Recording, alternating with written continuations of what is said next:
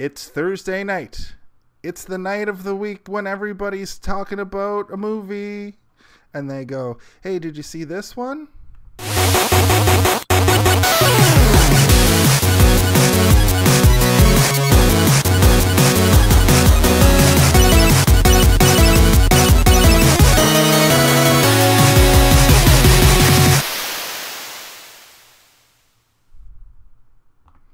Hello and welcome. It's us again. It's Thursday night. We're talking movies. Uh, What? You didn't start it by saying, How'd you do? I see you've met my.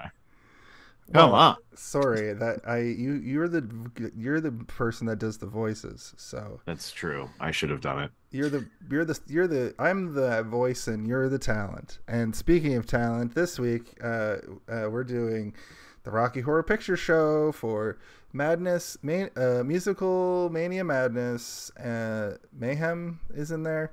I don't know. You change it every week.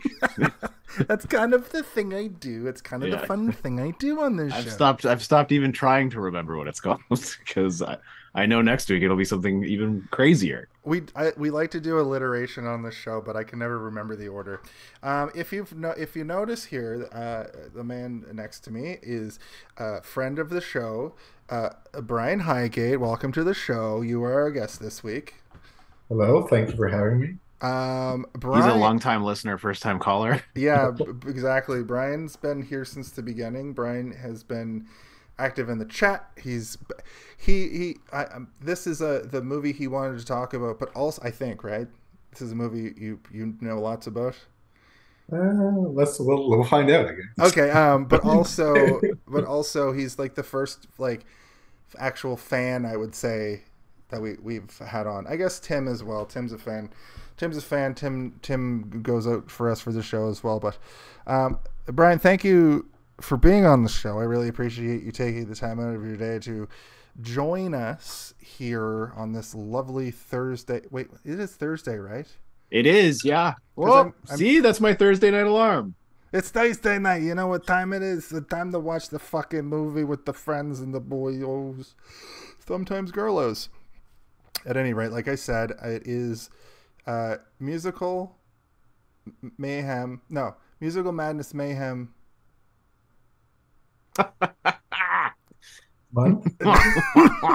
I'm trying to. Steve's overtired. I'm trying to appeal to his overtiredness. So it, He's trying to match my low energy. yeah. Usually, usually if I say some ridiculous shit, like if you're wide awake, you're like, you gotta stop. But I Yeah. feel like while you're overtired, you're gonna actually, we're gonna gel. Um, it is, of course, that time of the show where we go around and we sort of talk about our history with with with. Have we said what movie we're doing yet? Yeah, the Rocky Horror Picture Lips. Show. The Rocky Horror Picture Show, one of the best movies ever made. Period. Nobody can beat it. That's I can't believe that you loved this that much. Not that I didn't think you were. Well, I've seen it before. This isn't the first time I've seen it. I know, but I didn't think you were gonna. I thought you were gonna be like this movie blows chunks or something. Like I thought you were gonna. This movie rules. This movie. This movie is very special to me and very special to a lot of people in the queer community. I'll tell you that. yeah. Uh, Susan Sarandon's boobs. Okay, here we go. A brief history. Um, I thought you had a new sound that was perv corner, and you were gonna be like, "Welcome to Jason's perv corner." welcome to Jason's pervert corner. Did you notice how Susan Sarandon had no top on for the whole movie? No, but I do, I do want to talk about Brad's bulge. Come on. Brad's on, bulge people. is massive. Also, asshole. I think we have to say asshole for Brad. And uh, I was talking to uh, Cass earlier. Friend of the show was on the show last week, in fact, and she she let me in on some of the little nuances. And if you say Janet, you have to say slut. I don't know if I like that that much, but if you say Brad, you have to say asshole. So anyway, try to try to keep that up throughout the show. Um, this is, of course, our history with the show, movie, uh, and what we do is we talk about uh, our history with the movie. It's pretty straightforward. Mm-hmm, mm-hmm. Um, this week, I, I'm gonna make it a habit to start with the guest. I think. I think that's a tradition I start right now. so So Brian's seen the show before. He he understands the format. I think. yeah, Sure. Brian, why don't you give us a little bit of your history? I hadn't assumed that you know everything about this. Uh, I, I don't think that's a fair assumption. So I, my my first viewing of this movie was probably four or five years ago. Um, a friend of mine was in like a, one of their cult cults meeting things.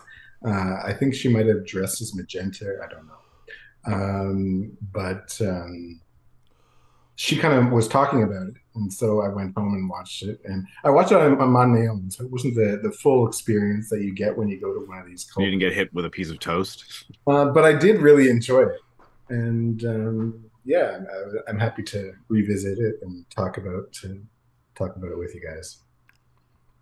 That's great. Um, so you saw it about five years ago for the first time. In is that the first? You said you saw the live production, or you or you went to a, a No, I saw it at home. At home. okay.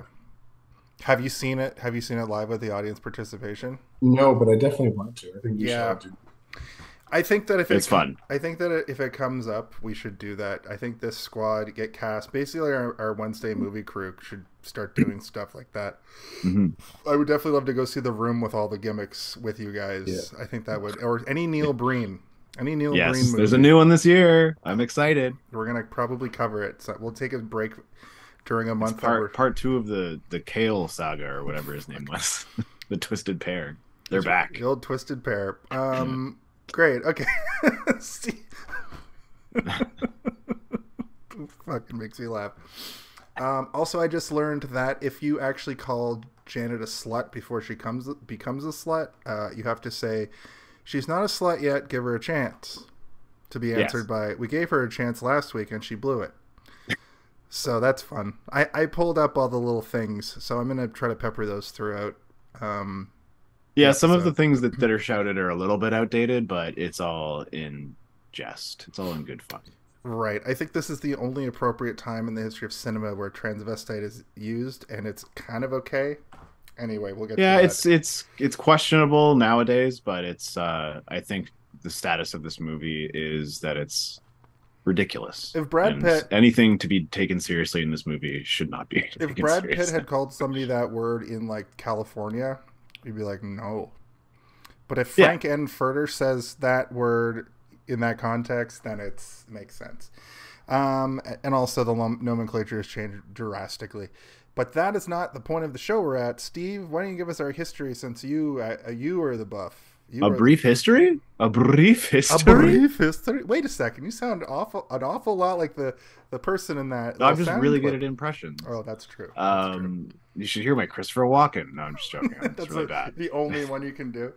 It's the only one I can't do. Yeah. Um, so this movie was floated around TV a lot when we were kids. Um, all of us, you know, we're all sort of similar ages. Um, and I was told that I'm not allowed to watch it. So obviously it made me want to watch it. But my mom, when we would be driving around and any song from this movie would come on the radio, which was usually around Halloween, that you know the stuff would, would be playing nonstop she would turn it up and she knew every word and she would sing it and i was like well why are you allowed to watch this movie and i'm not allowed to watch this movie and why you clearly love it it's like what the hell um so i avoided it for a while because i was told it was a scary movie um which it's not at all i mean i guess if you're homophobic it's scary it's terrifying There's a jump scare technically, and the effect is so bad. It's like an actual stage it's play. It's like goofy jump scare Yeah. um but i saw this movie when i was probably about 14 for the first time it was playing i think on showcase. Our our lovely showcase in, in canada is is sort of like the uh what's the equivalent in the united states? Like cinemax or something? I think literally Cinemax because I think I think that Showcase would play those movies that were like Diary of a Call Girl and all those those shit. yeah it was like all the Verhoeven movies would be on there. It was the channel that played the movies that would be like you know the bad kids watch these things so you're you shouldn't watch them. Yeah i wasn't i wasn't allowed to be your friend as a kid jason or i wouldn't Don't worry, I'd only make it friend. about two minutes into the movie. yeah um and then you know it's it had this drastic sort of shift in my mind as to like what sexuality is and what it means to be okay with it and like how different people can like different things or different people can like the same things and people who don't like each other can like similar things but not each other, or they love each other. It's it was just like like a, a stew of of madness to me. But I was like, but I love this stew. It tastes so good. Give me more stew.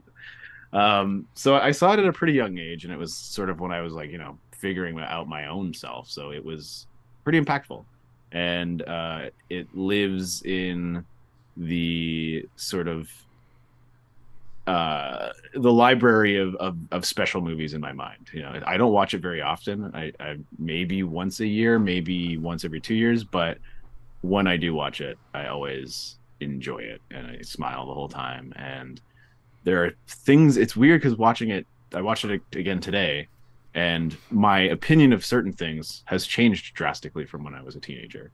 And you know, the actions of certain characters in this movie may not have had an impact on me when I was younger, but it does have an action, a, a different impact on me now. So it's interesting to watch it again through a different age lens. Uh, but yeah, that's my my first brief history with the Rocky Horror Picture Show. Did Time is fleeting. Did you? Let's do the time up again. Did you? Um, did your parents or your mom end up letting you watch it, or did you said you had to do a little sneaky Um, sneaky? I don't think that it was a permission thing. I think I just it was on TV and I was like, oh, this is that movie that you know The Simpsons references all the time, and my mom sings the songs from, but I'm not allowed to watch, so I'm gonna watch it. nice. it wasn't a really rebellious thing. It was just kind of like, why? Let's see what this is about. And I, I again, I thought it was going to be scary because it plays at Halloween and it's got a castle in it, a haunted castle that isn't haunted at all, just haunted by perverts. but uh, yeah, it, it's it's a lot of fun. It's a lot of fun, and it's uh, really. I- I've already said it. It's special. It's special to me. Fantastic.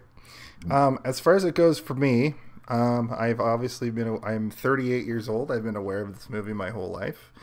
Um, as far as seeing it, I don't know why I've never seen it. I've seen parts of it. I've seen bits and pieces.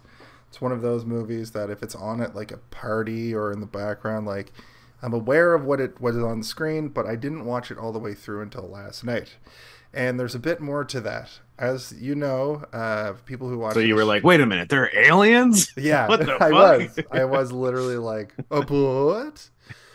Uh, from the from the galaxy of transvestite. What? Um, no, transsexual. transsexual. Sorry, They're from the Um, planet transsexual in the galaxy of Transylvania. right. But she is. With the reverse, I can't remember. I think the planet is transsexual yeah, and the, the galaxy is transsexual. Transylvania.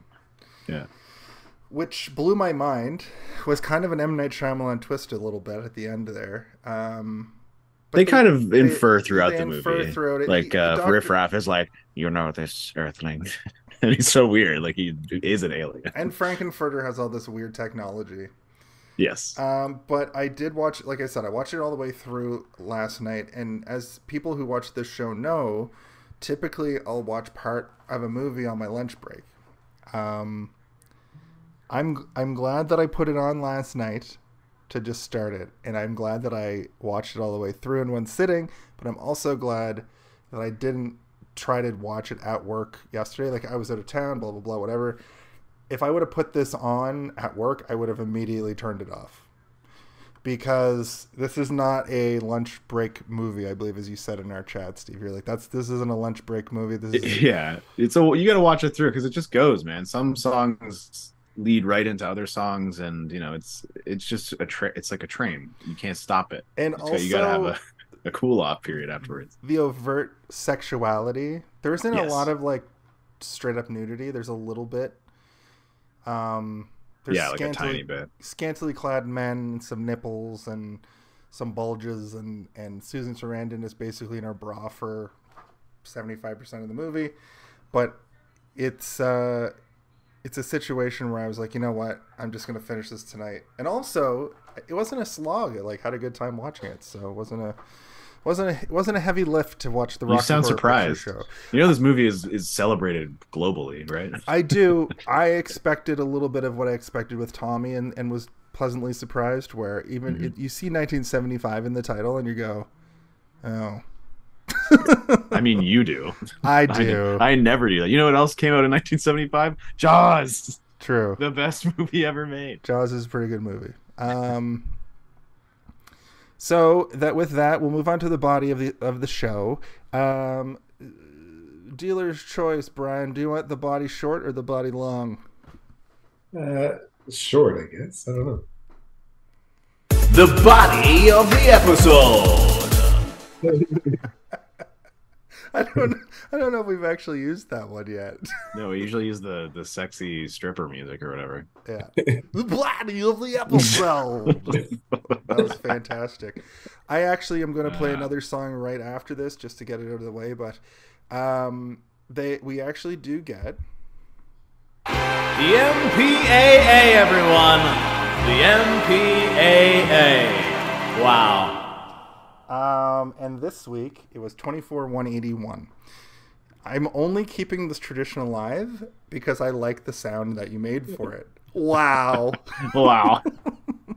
so I uh, I made a I made a I, I, I watched the credits. The credits for this movie, both at the beginning and at the end, are both worth watching. Um, yeah, it's cool. It, it feels almost like a sitcom, sort of. You know, like Or the, like the a- character like turns and like has their name on screen. Or the, the opening ones feel like a 1950s like old school Hollywood horror movie, also. Yeah, which I really enjoy. I also Um, appreciate when movies. I, I know it's not appropriate for all movies to do this, but when a movie puts the character name and the actor on screen so that you know what character they're playing and you already have the name of the character in your mind going in and you, you're not really confused as to who anyone one is and a movie like this where they're not constantly saying everyone's name over and over again right It's like you get to read the. Um, it's helpful It's like you get to read my the dumb brain. Uh, program. yeah it's like having a playbill yeah Yeah. um, right down to like this, the the whole movie is like in character. You know, like they play the 20th Century Fox sound in like kind of a rock and roll kind of a way. Like a piano yeah like a like a plucky uh ragtime piano I didn't. Um, so I was actually listening out for the a name drop, but what I what I didn't know about this is that Rocky Horror is a character in the movie. hmm And I didn't know about Frank-N-Furter being like he's sort of Dr. Frankenstein, and all of his creations are sort of parodies or like vaguely similar to Hollywood monsters. Like Rocky Horror is his like weird sex slave buff buff boy, who I looked up and is in like four movies total. Was he just like a bodybuilder or something? Um, I don't know. Let's check. Uh, yeah, he's only been in a, a couple movies, and he he just, I guess, either just didn't like it, maybe because it's this is a pretty big credit, and he's in the almost the entirety of the movie as one of the main characters, right? I guess he doesn't do a lot of acting though in the movie. He doesn't really talk. he just sings sometimes and grunts. Maybe he's a terrible actor. Who knows? That's what I thought because he had some lines at, at the beginning when he comes out of. So he's he's a mummy essentially. He comes out of his mummy costume. He was just a model. He was a model. Okay. That's what he was. Yeah. um, what was shocking, what was striking about him is like in the 1970s, people didn't really use steroids yet, and when he took his fucking th- his arms come out first, and I was like, people, the amount of work he had to put into like getting that physique would have at that time would have been insane. To be like big but also like sinewy, like big but also like like ripped Like zero fat. yeah, like it's people don't people couldn't achieve that unless you were like a strong man in a circus back then. Um so that was striking to me. And then when Meatloaf shows up on the scene, he's sort of like Frankenstein's monster, sort of the vibe I got from him. Yeah, he he literally even has like a you know a cut on his forehead, the same as uh, the classic monster. Um, which it, it- yeah, it's everything in this is is an, an homage to like classic Hollywood uh, or Universal monsters, right? Yeah. Which, Um, which it's almost the perfect Halloween movie because all the songs are synonymous with Halloween, Mhm. and all of like it's in a you know like it's in like a Transylvanian style castle. Doctor Frank-N-Furter his wardrobe changes, their wardrobe changes. Um, you see a lot of different things. You see like French prostitute right up to Dracula, Dracula, um, and then his you know his ghouls are ghouls, but they're just like party animals.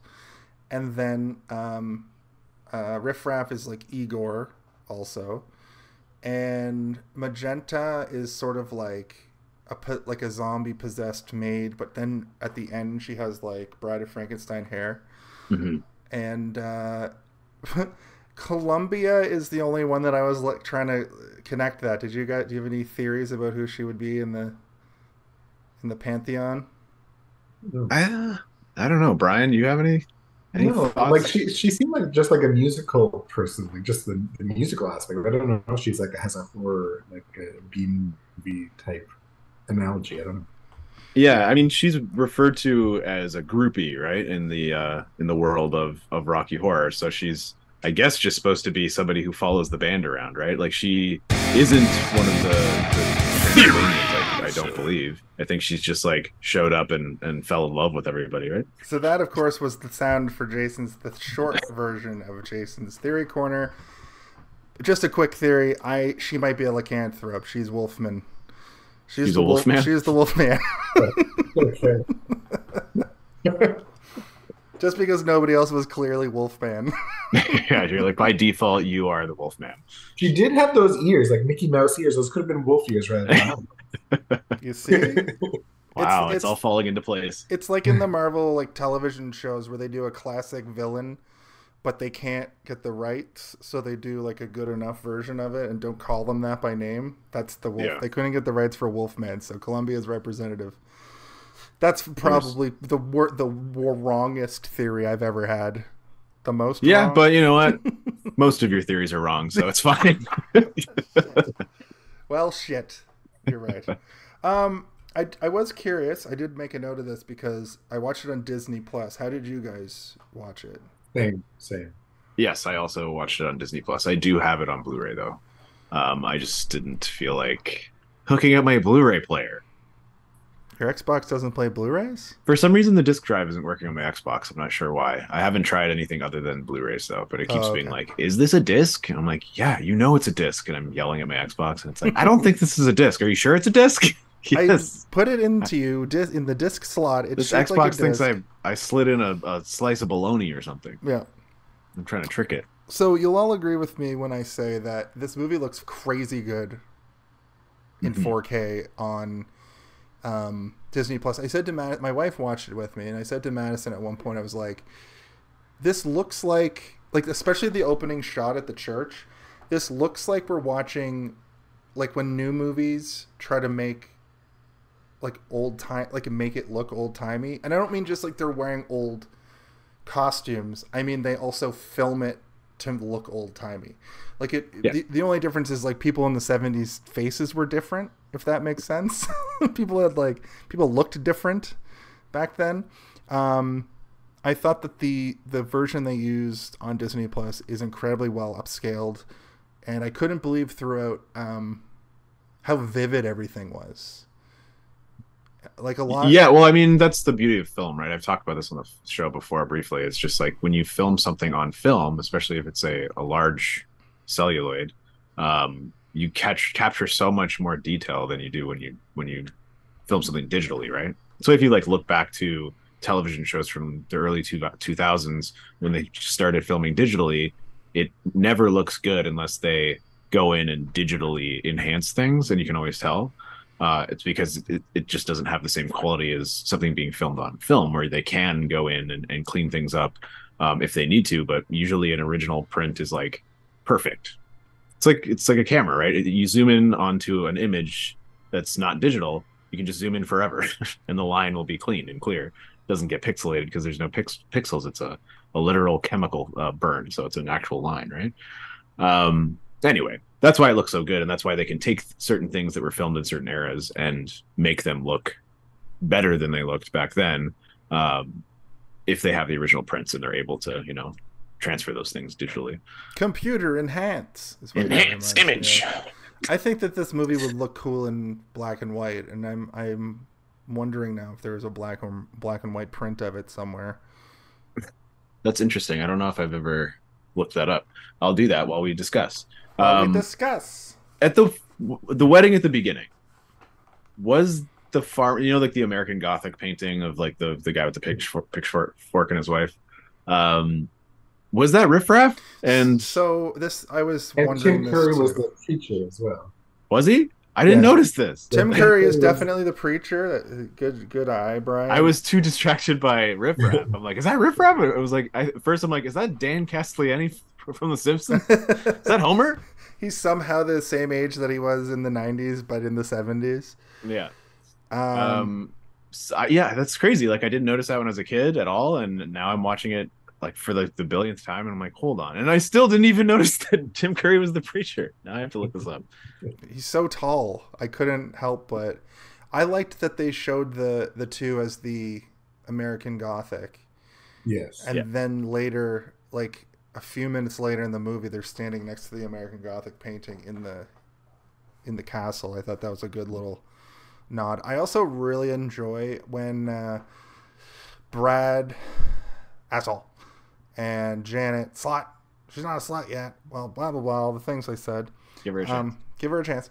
Uh, the the way that the, the they're they're singing like very like musical, like very Mhm. big, very campy, very like overacting, and the like priests and I guess their maids or like nuns are are singing in this weird like kind of voice, like Janet.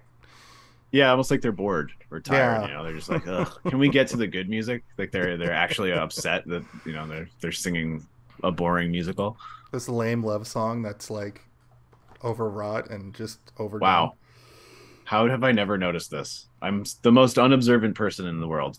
To be to be fair, it's they- clearly tim curry. Only, only- briefly though. yeah, they we, only we always sh- see him briefly, and then he turns around. He turns around and faces the other way for the rest. So. Right. So that's another- weird though right? They've been watching them all along? That's another thing I wanted to bring up that like they did that, which is a reference to how like multiple people play multiple people in plays, but it's also an Easter egg, which we'll get to Easter eggs in this, where you have to you realize that when Frank-N-Furter comes and sings their first song, how they're like, I'm like in the daytime I'm I'm a man, but at night I'm more than that kind of thing.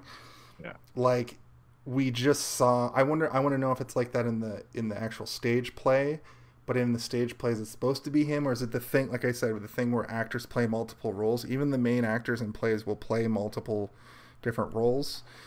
Or you know, like I feel like it's just all very good. that's also like you know it's it's a point of efficiency right but it also is interesting thematically and metaphorically right. um to have somebody play two roles and they're not supposed to be you know the same person But I also think those two roles are very similar. Like he's the priest in both in both cases. He's kind of the, the, the religious figure in both in both settings. So I Yeah, absolutely. it's fitting with us both.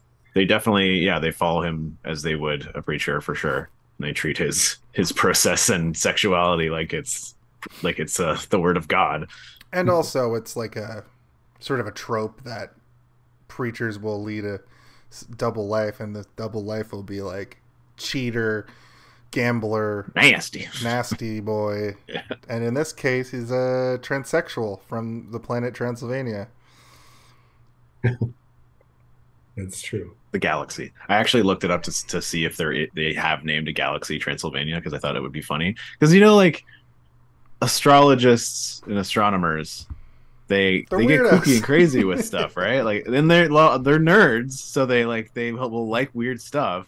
And you got to think that somebody who's naming galaxies has seen and loved this movie and would be like we're calling this one transylvania. This is where Frank-N-Furter's from. I would do it I would do it.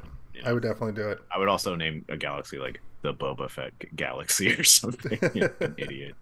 I'm This sure is the Star Wars galaxy. I'm sure that lots of astronomers have named things unofficially, but there's probably like a board they have to get these by. And if you're like, I want to call it Ah, Transylvania, maybe. and they're like, why? It's like, I think Horror. that if you discover something uh, astrological, you get to name it. I Yeah. think that's how it works, right? Like if you if you discover a comet, you would get to name the comet. If you're an As long as I think as long as you're you're not naming it something horrifying, right, like super uh problematic. just a series of racial slurs. If you're if you're an astronomer, Jeez. let us know in the chat. Um, How does this work? if I name if I start looking under the sky and I see stuff, do I get to name it? But science fiction and the opening credits song is fucking great. It's a great. So yeah, we kind of blew past the opening credits, but there wasn't much more to say. Just the mouth, the iconic mouth. Um, That's uh what's his name's mouth? Um Riff Raff. What's the actor's name? Um Oh, I know it. I know it. He's also the writer and director of the movie. I, Uh, I thought it was um, Columbia's mouth, but not her voice Jim Sharman. or something. I had this really funny moment where the first Oh, time did he not direct it? Sorry, I'm, I'm I thought that Riff Raff directed it, but I think he just wrote it. he did write it though, right? Yeah. Yeah, Richard Richard O'Brien, I believe is his name. He wrote it with the director. Yeah, yeah. He's also in the Dungeons and Dragons movie, the the old one The old one. from 2001. Yeah. With, He plays like a Wayans weird- brother. He, yeah, he plays like a weird um like a the leader of like a thieves guild or something strange and he like makes people go through death mazes and stuff. The first, and he's basically just playing Riff Raff, the but in medieval times. the first time I heard Columbia sing, she sounds exactly like the opening credits of Pee Wee, Pee Wee's Playhouse, which is Cyndi Lauper. Mhm. And then I thought I had an epiphany. I was like, "Oh my god, is this Cyndi Lauper?" Forgetting that Cyndi Lauper was like 20 in the early 80s, mid Yeah, mid she would have 80s. She would have been been a, a child baby. at the time, not a Yeah. a 30 year old woman. Um, but her performance in this movie is incredible, and I just I love Magenta. I love Magenta's look. This the design for all the characters is really cool, and I really wanted to I really wanted to dial down into how the movie like Tommy last week felt like they turned a play into a major motion picture, where this feels like they just did a play and filmed it on good cameras. Like it almost feels like when they put a they do a live musical on like NBC, you know? Yeah, and it's almost like you can feel where the audience would be sitting if it was a play. You know, it is very much filmed like it's uh, a stage play, and I think that's by design because they wanted it to have that sort of vibe to it. But yeah, like almost every set piece, you can you know where, where the cameras are because that's where the audience would be sitting, kind of thing. You know. Did you notice that like Repo definitely jacked the setting for their ending from this? I know you hate it when Oh, we yeah. when we say that, but that one was a little bit like oh, they I- were they were writing Repo and it's Repo is one like clearly like inspired by yeah, this movie. This heavily movie- inspired. yeah i mean to the point that uh what's his name the guy uh head the guy from buffy i can't remember his name uh he literally has played Frank-N-Furter like multiple times in his career on Okay. broadway and i'm sure that they probably saw him performing that and was like let's get him in this let's make him the repo man Yeah, Uh, it's uh, it's good. It, was uh, it, and also the the grave robber reminded me of um, of Riff Raff a bit too. yeah they have a sort of similar vibe um though he's not the narrator. The narrator is i, I think his title is the criminologist. So he's like he's treating this like it's a crime. Like the whole movie is a crime uh which is quite funny to me. Um but i do like that it, it just pops over to him every once in a while during songs. And you know it starts with him but Sometimes I he's the like- narrator, and sometimes he completely breaks the fourth wall. yeah i mean everybody breaks the fourth wall in this movie like Frank-N-Furter just looks directly in the camera multiple times and is like hmm gross I've got another. I've got another Rocky Horror uh, uh, audience participation for the narrator. Whenever the narrator Charles Gray appears, the following lines and variants are appropriate.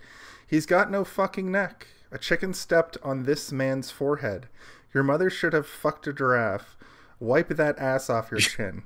Your Dr. mother should have fucked a giraffe. Is very funny. Dr. S- Dr. Scott may be booed or yell, kiss ass.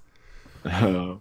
I like to imagine him telling the entire story. Like, imagine you're not watching the movie and you're just sitting in his office He's and he's explaining. acting out the entire movie. Yeah. He's singing all the songs and like jumping on his desk and stuff. It's like that. It's like the narrator guy from uh, those um, Dark Pictures. Yeah, games. yeah. is what it kind of reminded me of a little bit. Exactly. Exactly. for sure. I, I like that he also has charts and stuff that he pulls down to like explain the dance moves. Like this is how you do the dance. You take a step to the left and then a jump to the right. Um, yeah. So you know, I guess we can go through the plot a little bit more, but yeah, like they get they go to a wedding and then Actually, hold she- on, Steve.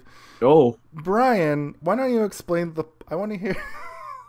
Brian, why don't you explain the plot to the Rocky Horror Picture Show? Just a, just a Oh. short in summation. a short in summation. Um, so basically, it is following um, a couple's journey um, through a night of horror, where they, um, have a car breakdown and um, have to experience the um, horror of a night at um, Dr. Frank-N-Furter's mansion. That's basically the summary. That's Mhm. that's pretty much a quick synopsis of the plot. Um, to go a little bit further, I think Steve, you were you were about to. I was just gonna start start us on the journey of talking about each scene as we go. We're up to technically we're up to, um, they make it there because they sing the song, they go on a drive, car breaks Yes, down. they're not married, but they're are they on their honeymoon? Is that So this is just some- married? Oh, they're engaged. They're, They're engaged, engaged, and I engaged, think specifically they did the thing you're supposed to not do. This makes them shitty characters, in my opinion. Also, they watch their friends get married and leave, and then he proposes to her like minutes later, and you're not. It's like super uncouth to like propose at a wedding. It's also bad. The wedding luck. was over. They were gone. That's I, I think it's because they are like epitomes of social pressure. Like they like those two characters represent societal norms and expectations, and that's why that's I disagree with you, Jason. I think it's fine if the wedding's over and everyone leaves, and then you go into a graveyard and propose amongst the dead. Uh, which I also think it's so funny that there's a billboard in the graveyard. like it's just I don't know what's it visually it's very comedic to me. Like, this is so funny. Just like no respect for the dead. Let's just shove a, a big advertisement on top of some decaying corpses. Who cares? Um, I did also like the charm of how shitty the graveyard looked. Like it almost looked like it was off of like an Ed Wood set or something. Yeah. You know, like it, the the gravestones looked like they were made of styrofoam. like they're visibly made of styrofoam. yeah, like they could be blown over very easily.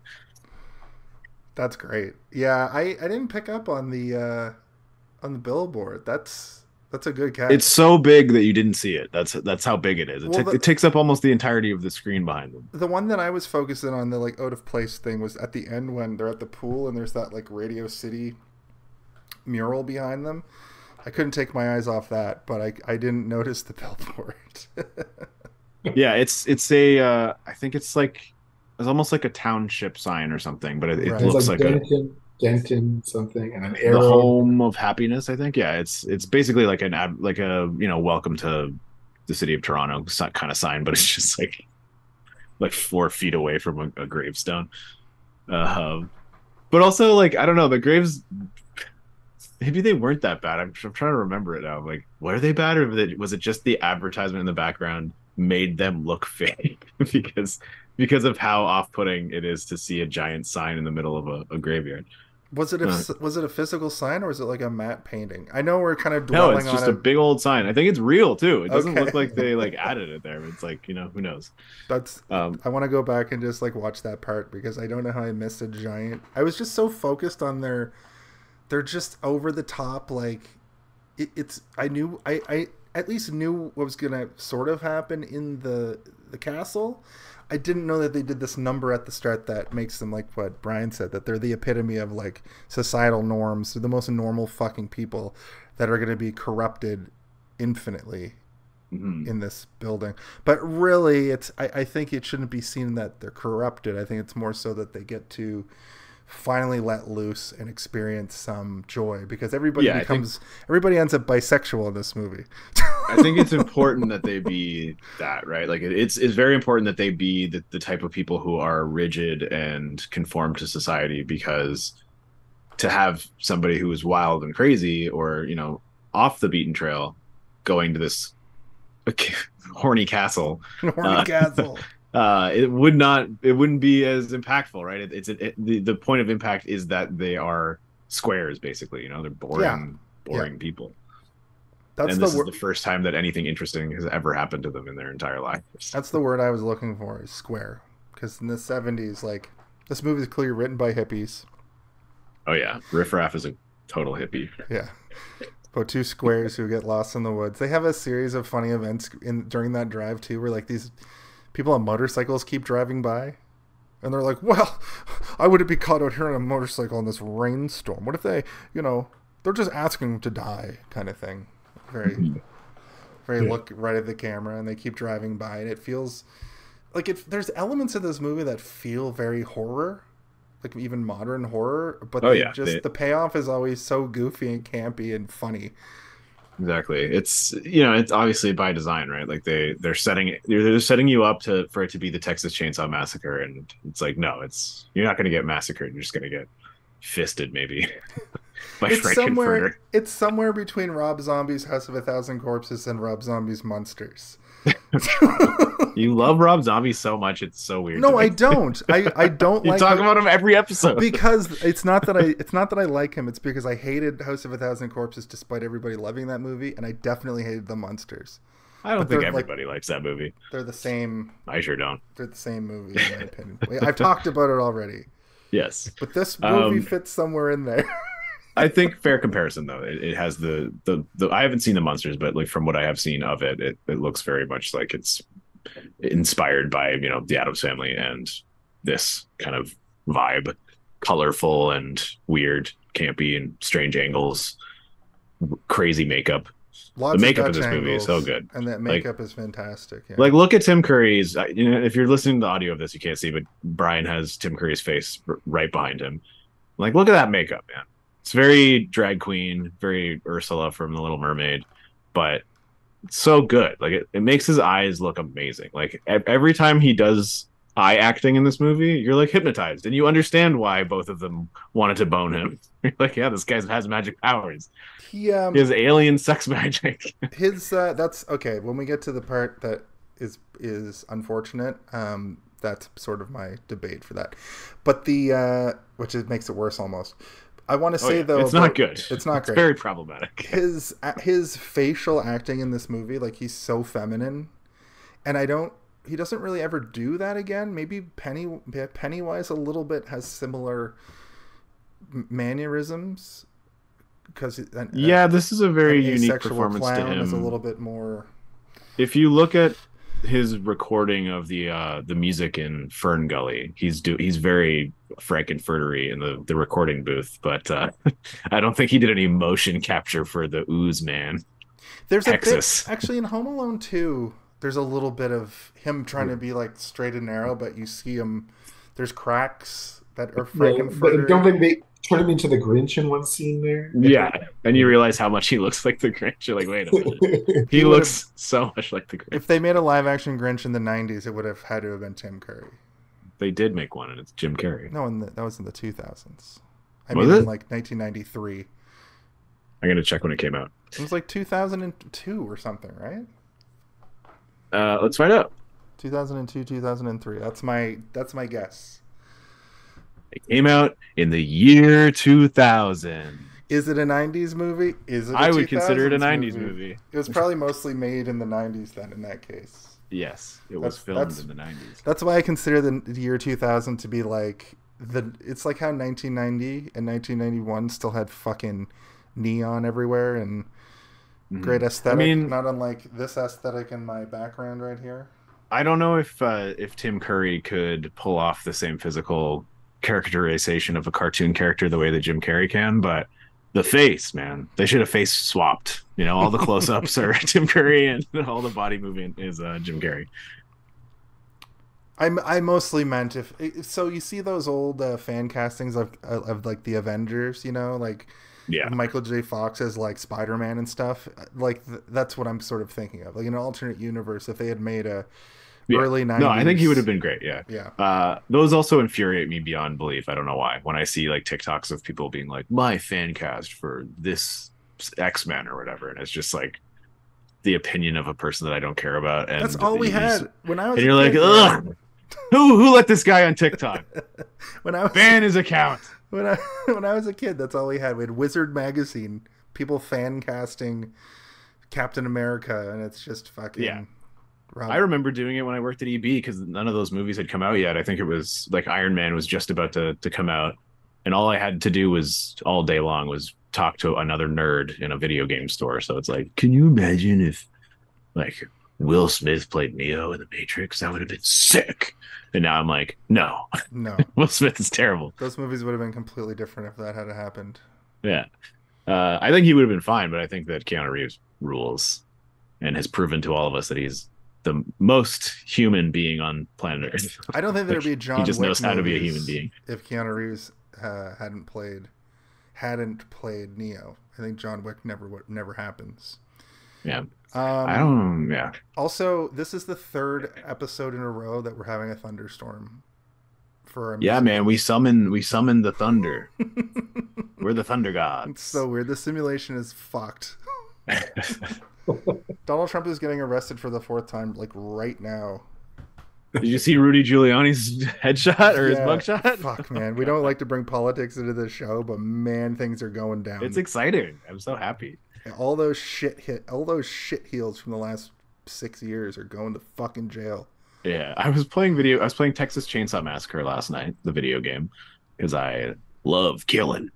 Um, and this guy was talking to me. He's from Austin, I believe, or Houston, and for some reason he started talking shit to me about Justin Trudeau. He's like, "Yeah, well, how, how's Justin Trudeau treating you up there?" I'm like, "Well, I mean, all politicians are have issues, but you know, at least Justin Trudeau didn't." Take a dump in his pants on live television. Yeah, just because I don't have a helmet on, I don't. be- Just because I don't have a sticker on my vehicle that says "fuck Trudeau" doesn't mean I lo- want to suck his dick. You know what I mean? Like, Jesus. because and Back also the- ironically, they all the- to. Speaking of dick sucking, this Uh, horny movie.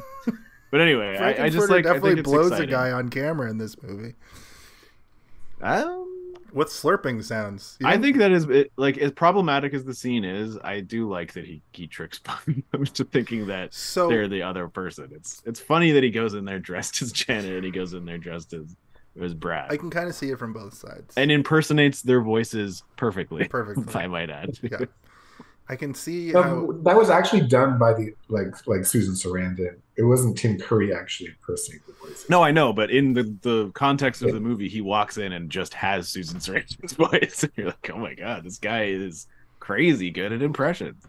I think the biggest problem is it's a little it's a little like the Revenge of the Nerds movie, you know, where he's like, "Go on in and pretend you're me" or whatever. He goes in and pretends he's the football player, and he has Yeah. sex with the girlfriend. It's it's it's rape. Let's It's not as problematic as that because Right. he essentially gets consent, but he's real handsy about it. You know, it's it's feels like forced consent. It also seems like maybe he he does have some sort of like mind Like control power. power.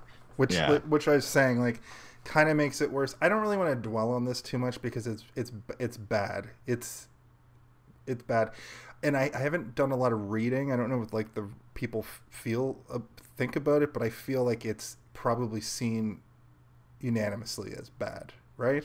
Yeah, I don't think anybody's like that rules. But I think he as a character is is a, is a bad character. Like he's killing people, evil. serving serving meatloaf to people. Yeah, he's the villain for sure. He's the first villain.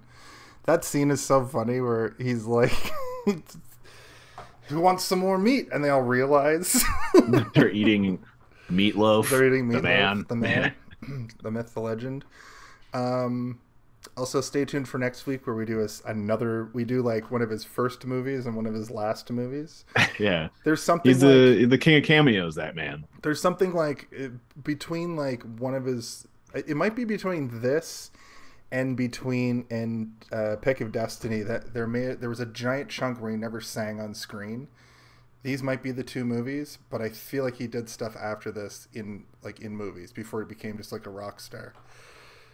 Um, But just going back to that point, I think that it's amazing the charisma that Tim Curry has that he turns this horrible character into the most likable one in the film. Like Yes. kind of to the point that you walk out and you forget about like the problematic nature of his actions and you're just like he's so good at doing everything he does like i love him Um, but it's also like because of that charisma, you're also able to see why people would become infatuated with him and follow him like a cult leader. And when he sneaks into your room at night, rather than saying "get out of here," well, I mean they both say "get out of here," and then they both fall in under his spell and are just like, "Yeah, okay, just don't tell, just don't tell Brad, just don't tell Janet." And they both have sex with him within like the course of an hour. And they It's both have the exact same set of lines. Yeah. it's- Yes. Yeah, yeah. It's like, what have you done to Janet? Nothing. Do you think I should? and he says the same thing twice. Do you think I should? She fights a little harder, but I think that's only because of the amount of time. Like her, that scene is a little bit longer, and then she just goes and he does the same thing with Brad, um, and definitely blows that man. Um, I had to look up if Susan Sarandon actually sang this, and not only did she sing it, but she had pneumonia while she was uh, Oh, I knew that actually. Yeah. singing. she is a songbird. I didn't know that Susan Sarandon was a fantastic singer. Um, also, what's the Barry Bostwick? What's the guy's name The who plays Brad? who plays Brad? Yeah, Yeah, Barry Bostwick.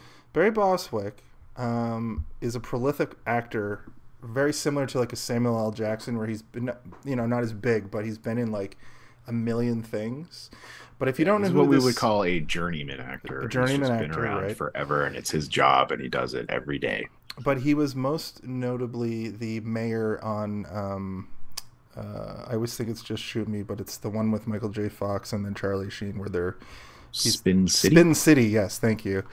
Um, and I watched the shit out of that show when I was a kid, uh, when I was a teenager, and he was extremely funny on that. And and I didn't know he was Brad in this, and I also didn't really I didn't really know if Susan Sarandon was uh, Janet. And I had I, I when I saw them on screen, I remembered that I knew that about her, but I had forgot that Barry Bostwick was uh, Brad, and it was just delightful. It was delightful to see these two very recognizable actors, and Tim Curry, and then the other people on this cast besides Meatloaf are kind of like just also probably journeyman, journeyman actors. Well, a lot right? of them are, you know, they're stage actors, right? Right, Like they, yeah. they sing in, on Broadway and things like that. Like it's not all actor actors, and most of them doing plays and stuff, um, which is respectable in its own right. But it's not as uh, re- they're not as recognizable because of that fact, right? Not not as many people go see plays as uh, hop on the tube, the boob tube. the old uh, tube. Speaking of boob I tube, I have this. Oh my god, the police are coming. They know we're talking about Rocky Horror Picture Show. It's illegal to talk about this on the internet. because we live in Florida, apparently. Yeah. I wonder you if that would probably be arrested for playing this in a theater in Florida. yeah. Um, I had this weird. I don't know what it was, but when I was a kid, you know, I watched this movie a couple times, not as much as I've watched it in my adult life. But for some reason, there was this large gap of time where I didn't watch it, and I thought Christopher Reeves was Brad, and I don't know why. and I don't know why. Did he play Brad on, in, at some point in some version? maybe on like because I I think they did this as like the the thing that I was referencing earlier, where they do just like a live version of it on TV, the ABC like Yeah. Saturday night movie. They did one at Casa Loma actually. While when when I was working there, they were filming it. Um, they did. I don't think it was live, but it was. Uh, they just essentially made like a remake of the movie in Casa Loma. That's Never seen it, but I would be interested to see it because I'm very familiar with Casa Loma, and it would be fun to be like, I've been in that room. I've been in that Wait, no, stop, stop, stop, stop, stop, We're gonna get DCMA'd. Okay. My bad. Jeez, Jason really wants to do the time warp. The time warp is one of those songs that I love, but I hate that like every like white person wedding you go to, they play it. Like, it's always played at, at white weddings.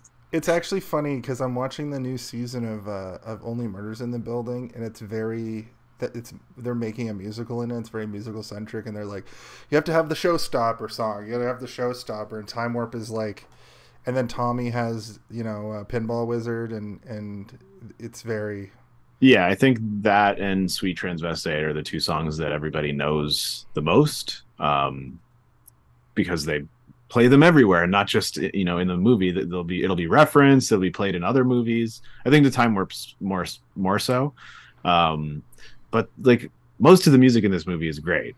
But there are a couple of songs that I just absolutely love. Well, what's what? What are your unconventional favorite songs? Because I I really enjoyed science fiction, and I really enjoyed the part of uh, six days or whatever. It'll take six days, but that middle, Seven days. Seven I Days. love in seven days I'll make you a man. It's my favorite song. But the middle part where Meatloaf becomes unfrozen and fucking just starts reaping havoc. Yeah. So good, and and Columbia's so in love with him. So good. How about you, Yeah. Do you have a? I, I like them both, um, but yeah, I don't. I don't know. I like the whole thing. I don't. I don't really have a favorite, really, um, but I enjoyed it all. How diplomatic of you to say Mhm. but But it is- I, I do enjoy Time Warp. Time Warp is probably my favorite. Time Warp is Everyone, Yeah, it has such a good opening. It, it it has like a really good sort of build to it. You know, it, it gets you excited before it even gets to like the the exciting part. You're like getting ramped up with that like guitar riff. Just dun, dun, dun, dun, dun. well the narrator Love it, love it, first. love it. is yeah, the, like- the narrator explaining the things is also fun. I Yeah. and they're like, "Oh shit, is that happening right now?" Because I you would expect that to be like later in the movie, but it's like the first big number. Yep. It's also the transition. The transition from the societal norms to crazy world. Yeah. Um, you know, we've got all the the motorcyclers, uh motorcyclers? Motorcyclists? I'm a motorcycler. I'm a motorcycler. Vroom vroom. Vroom, vroom, buddy. and you know they're passing them and you know you see them a, a bunch and then when they break down and they're on their way to the castle more motorcyclers are, are coming in and going to the castle and you're like oh the transylvanians are all they're all bikers sick and then you see them in the house and they're all you know it's like the most sort of diverse group of people that you could pot- potentially like put together They And it's look like- like... the extras from the Love Shack music video. The B 52s They look like what Love Shack music when you video. go into like the Beaver, like a, Right. a, bar, a, a queer safe bar that I, that I v- used to visit before the pandemic. That's what like the patronage would, would look like. You know, it'd be different age rate ranges, different races, different sexes, and uh, everybody was friends, and it was nice. It was beautiful. You know, you go to like a, a club or whatever uh, in downtown Toronto, and everybody looks the fucking same. They're all dressed the same. They're all the same height. They're all wearing the same dresses and shoes and colognes and suits. And it's disgusting. And then you go to a queer bar and you're like, yes, everyone's different. Everybody is doing their own thing. And it's so much more the nice. the I best it. the best Yeah. example of that even is like they they cut to the wide shot of the audience and it's there's like an old lady Yeah. there too you know like that's that's how diverse this crowd is but it's also you know it, i think it's meant to evoke the feeling of like you know this community exists and you know in the context of the movie they're aliens but like that's what being queer is you're alien to, to what is normal you know if, to most people and uh the fact that you know they exist everywhere and they can look like anyone and you you don't know and like that's what the transylvanians are i think meant meant to represent is like the queer community right and uh it's nice. It's nice to see that, even though it's it's sort of oh, you have to do a little bit of excavation to get to that point, and it's so heavily covered in the music and the makeup and and the the, the exuberance of Frank-N-Furter, you know, kind of steals all that away, and you just kind of get the clips of them, but you're you're still you're seeing it, and you can see yourself being in there. You know, you could see yourself being one of the Transylvanians wearing the the suit and the weird glasses and, and doing the time warp and having fun and loving it. and I think the one sad part about this, though, is that at the end, like it kind of that the world. It's saying, "Oh, we visited it for a temporary time, but then now we have to go back to the society that we're used to." So it's kind of like, yeah, like it, there is a sadness to it for for certain. Um, but that's kind of like what it feels like when you. that's when you leave the beaver at right? four o'clock in the morning Exactly. fucking When you wasted. and then you have to go back to work on Monday and, and pretend like everything's normal.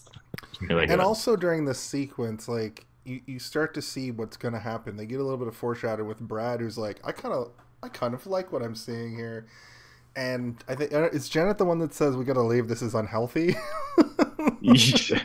I think yeah, they're both kind of like ugh, and then then you know by the end they're they're completely immersed and they're they're part of it, you know, and they they realize again it, it like the problematicness of it all is like is it of their own volition of their own decision or, or are they being you know sex magic.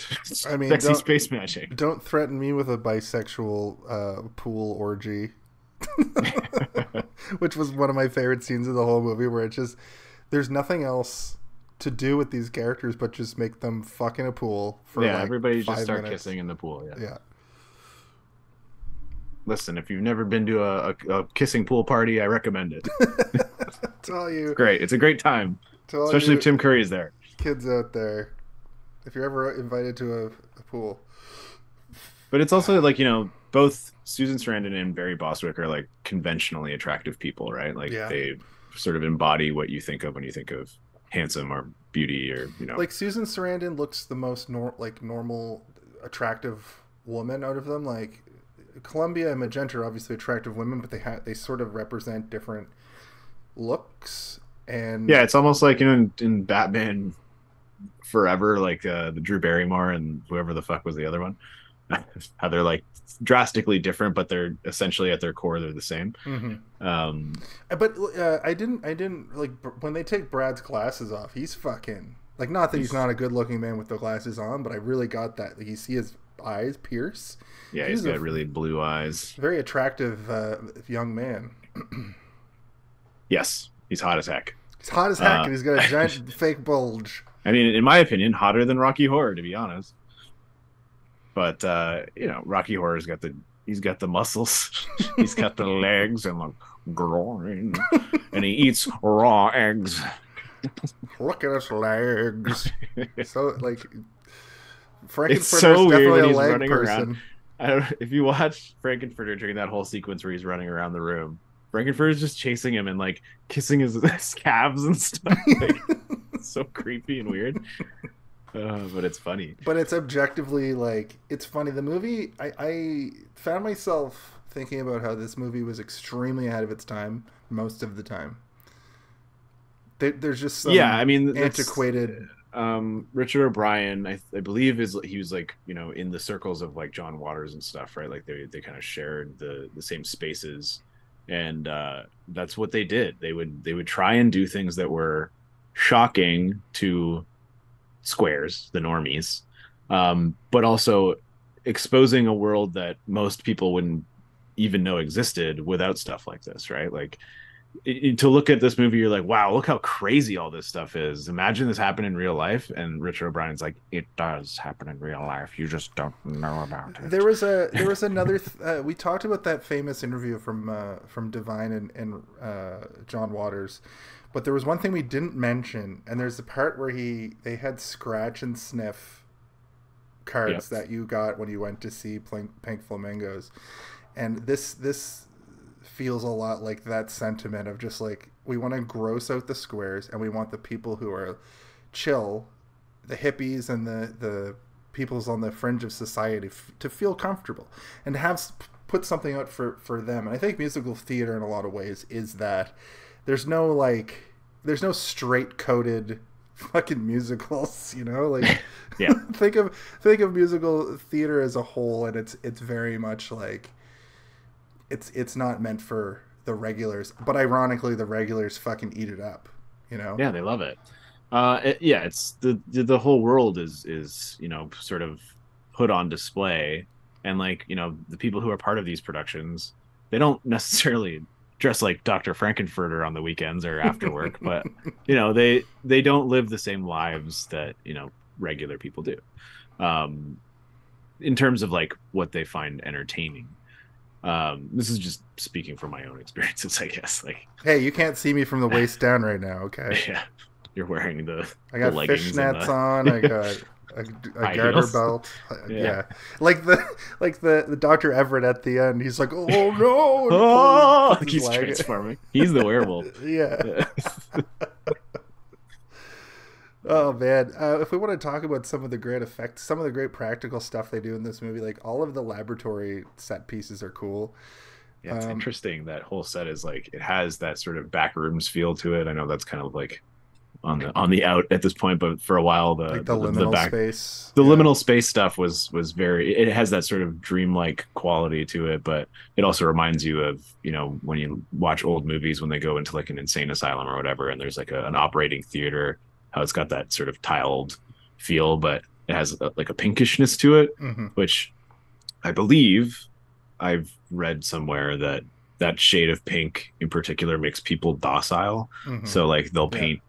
Mental institutions and prisons this specific shade of pink that like essentially destroys your will to live. I think that might like, also yeah, be in. One Flew Over the Cuckoo's Nest. I think they talked yeah it's like that a in that real thing that's why they do it right and so like it exists in in these movies because it's a, a thing that exists in real life um i think in not split glass i think we talked about it a little bit as well how the certain shades represent certain things within that movie but they also exist in, in the real life for specific reasons um it's kind of interesting i recommend people look into it because i don't know that much about it but i know enough to know that it's interesting So yeah, all the weird doodads in his lab, in their lab, and then um, the main thing. uh, Here's something I had to look up. Did you notice that when they put all the stuff? you looked something up you're not just gonna give us a theory No, I, I, because this is kind of this is more important than my dumb. Oh, you know, this character's a lot like Cloud. I think that they ripped off Final Fantasies for Oh, this. God. No, when they um when he's making Rocky Horror, he dips all the color like he puts all the colors. I thought he was gonna electrocute the thing. He didn't. He didn't. He subverted my expectations. Instead, he put all the colors of the rainbow in, and then it created the tank becomes like a, a rainbow Rainbow Tank, yeah. like a Yes. rainbow flag almost. But the rainbow flag didn't become synonymous with the LGBT community till 1978, and I'm wondering if it's because of this movie that just showing the the you know the colors that way in in the shape of a flag, the creator of that sort of. It's not really a movement. It's more of like a like a person was like. It's kind of like how the upside down triangle is like is a was a symbol for for lesbian for a long time. I don't know if it's still seen that way.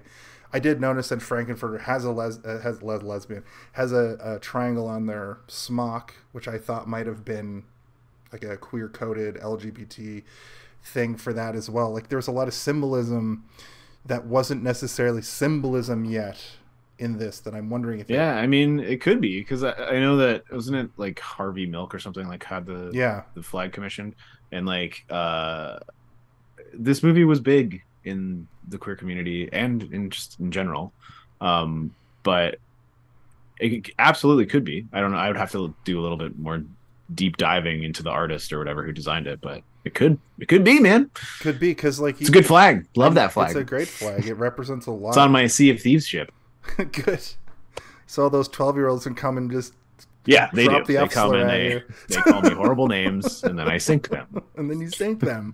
Yeah. And then they sleep in Davy Jones's locker, and Davy Jones is like, "I like butt stuff." Yar. um, and then I just it's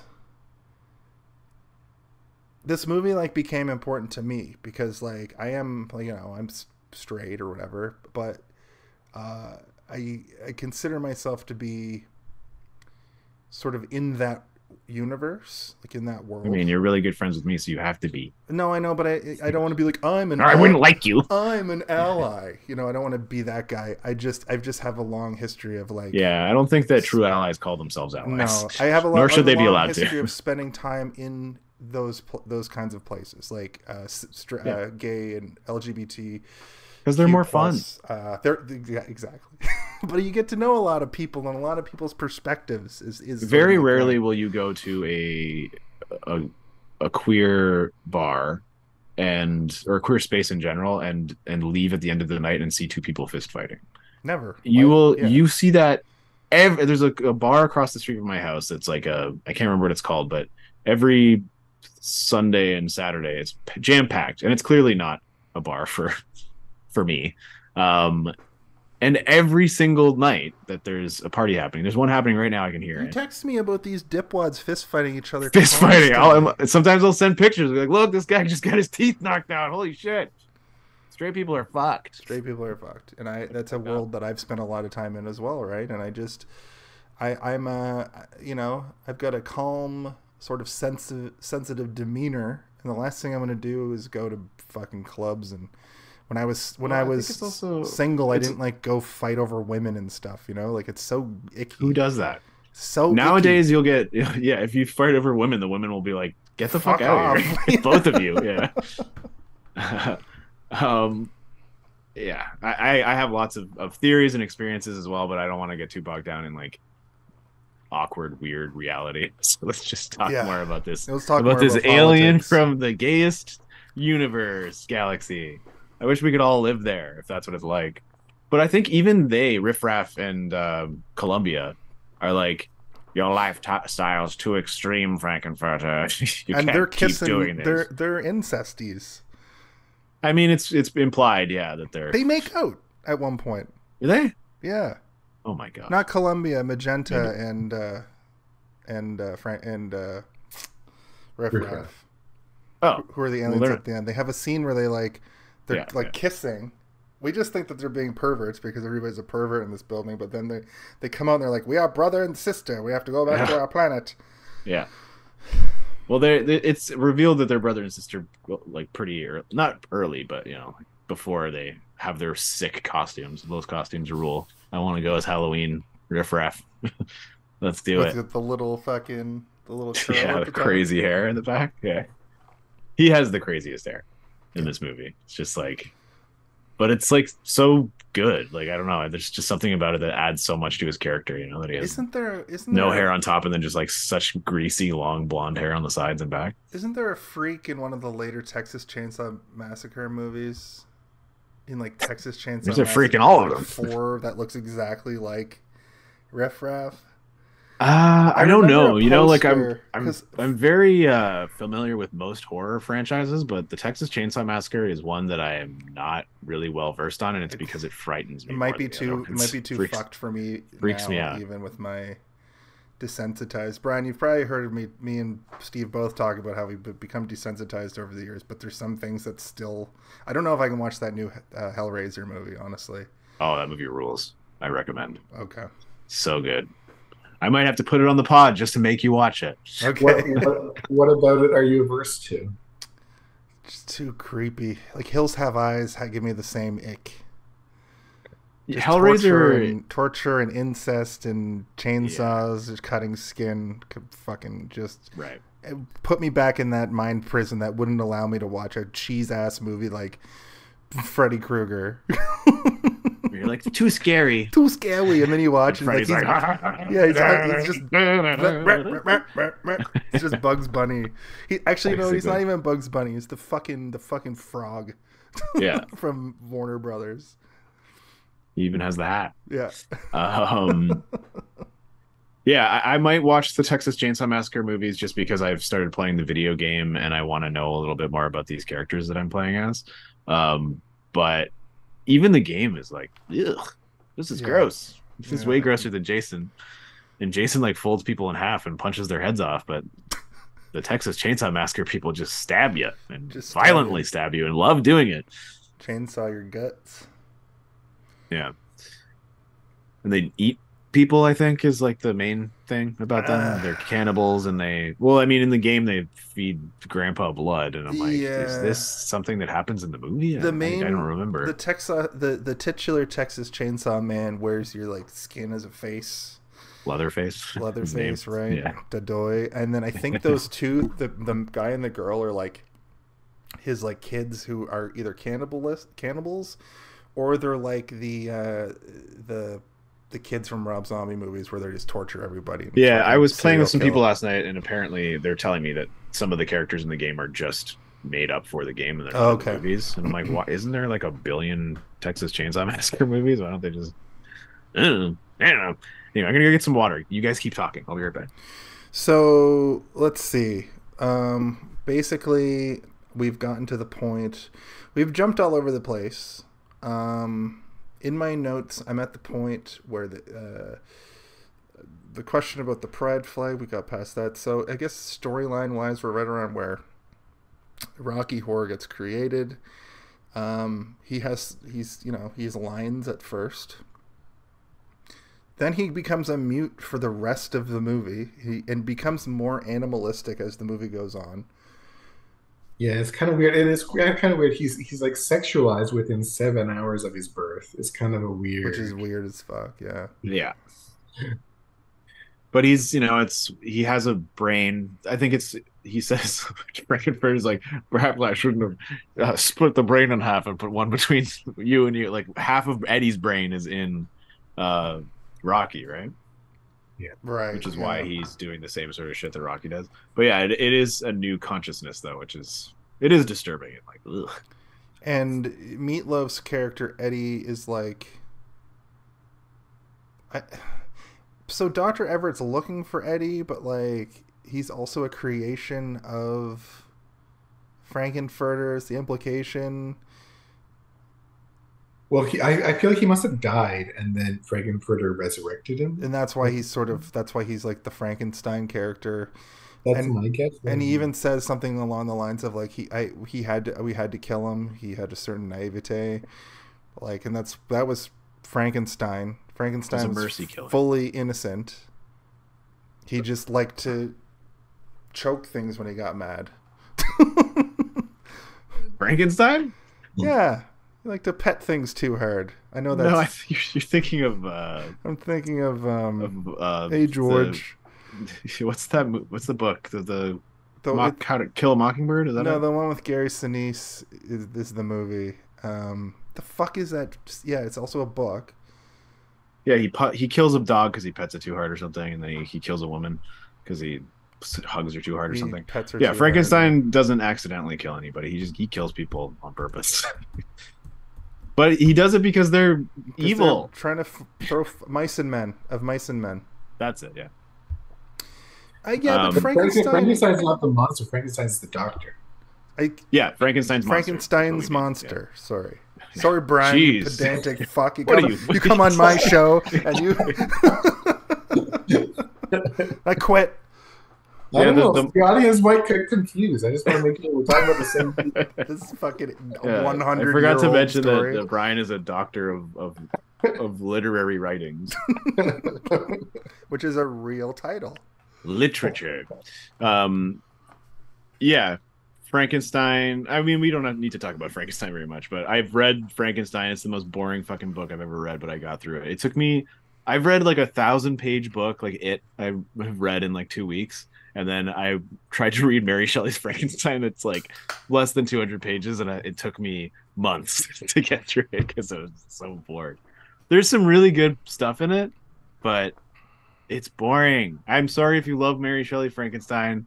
I'm sure it's very special to people just like Rocky Horror is to me. Remember they made that it movie in the nineties boring. and Robert De Niro played Frankenstein and then they made a video game out of it for Super Nintendo somehow. Yeah, and Frankenstein was like, Gonna meet me. I'm a monster. I'm a monster. You're gonna meet me. Um, Right. So I figured out that we're about we're about at the point where uh, he gets created, the titular Rocky Horror. Right.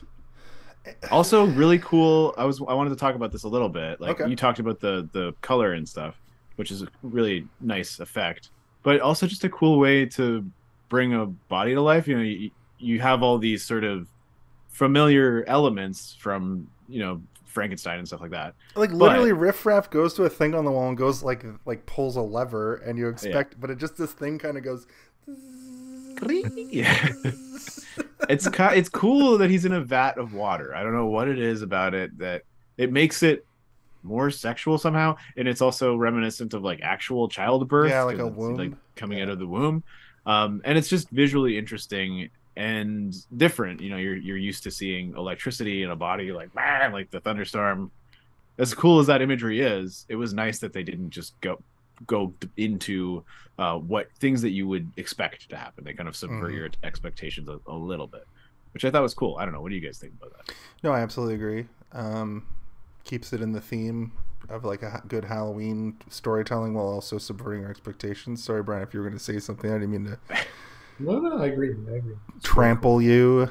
Um, Also cool that they're combining monsters because he's he's wrapped up like a mummy, and then he's technically a Frankenstein's monster uh, homage. But you know, give Just- me some Dracula in there too. You know, Have the world's horniest. I think uh, Frank-N-Furter's has like a, a, a outfit at one point that's reminiscent of Dracula. I don't know why I do that. Also, I've accident I've just been calling him Dracula for like so long, and I don't even think that's really a thing.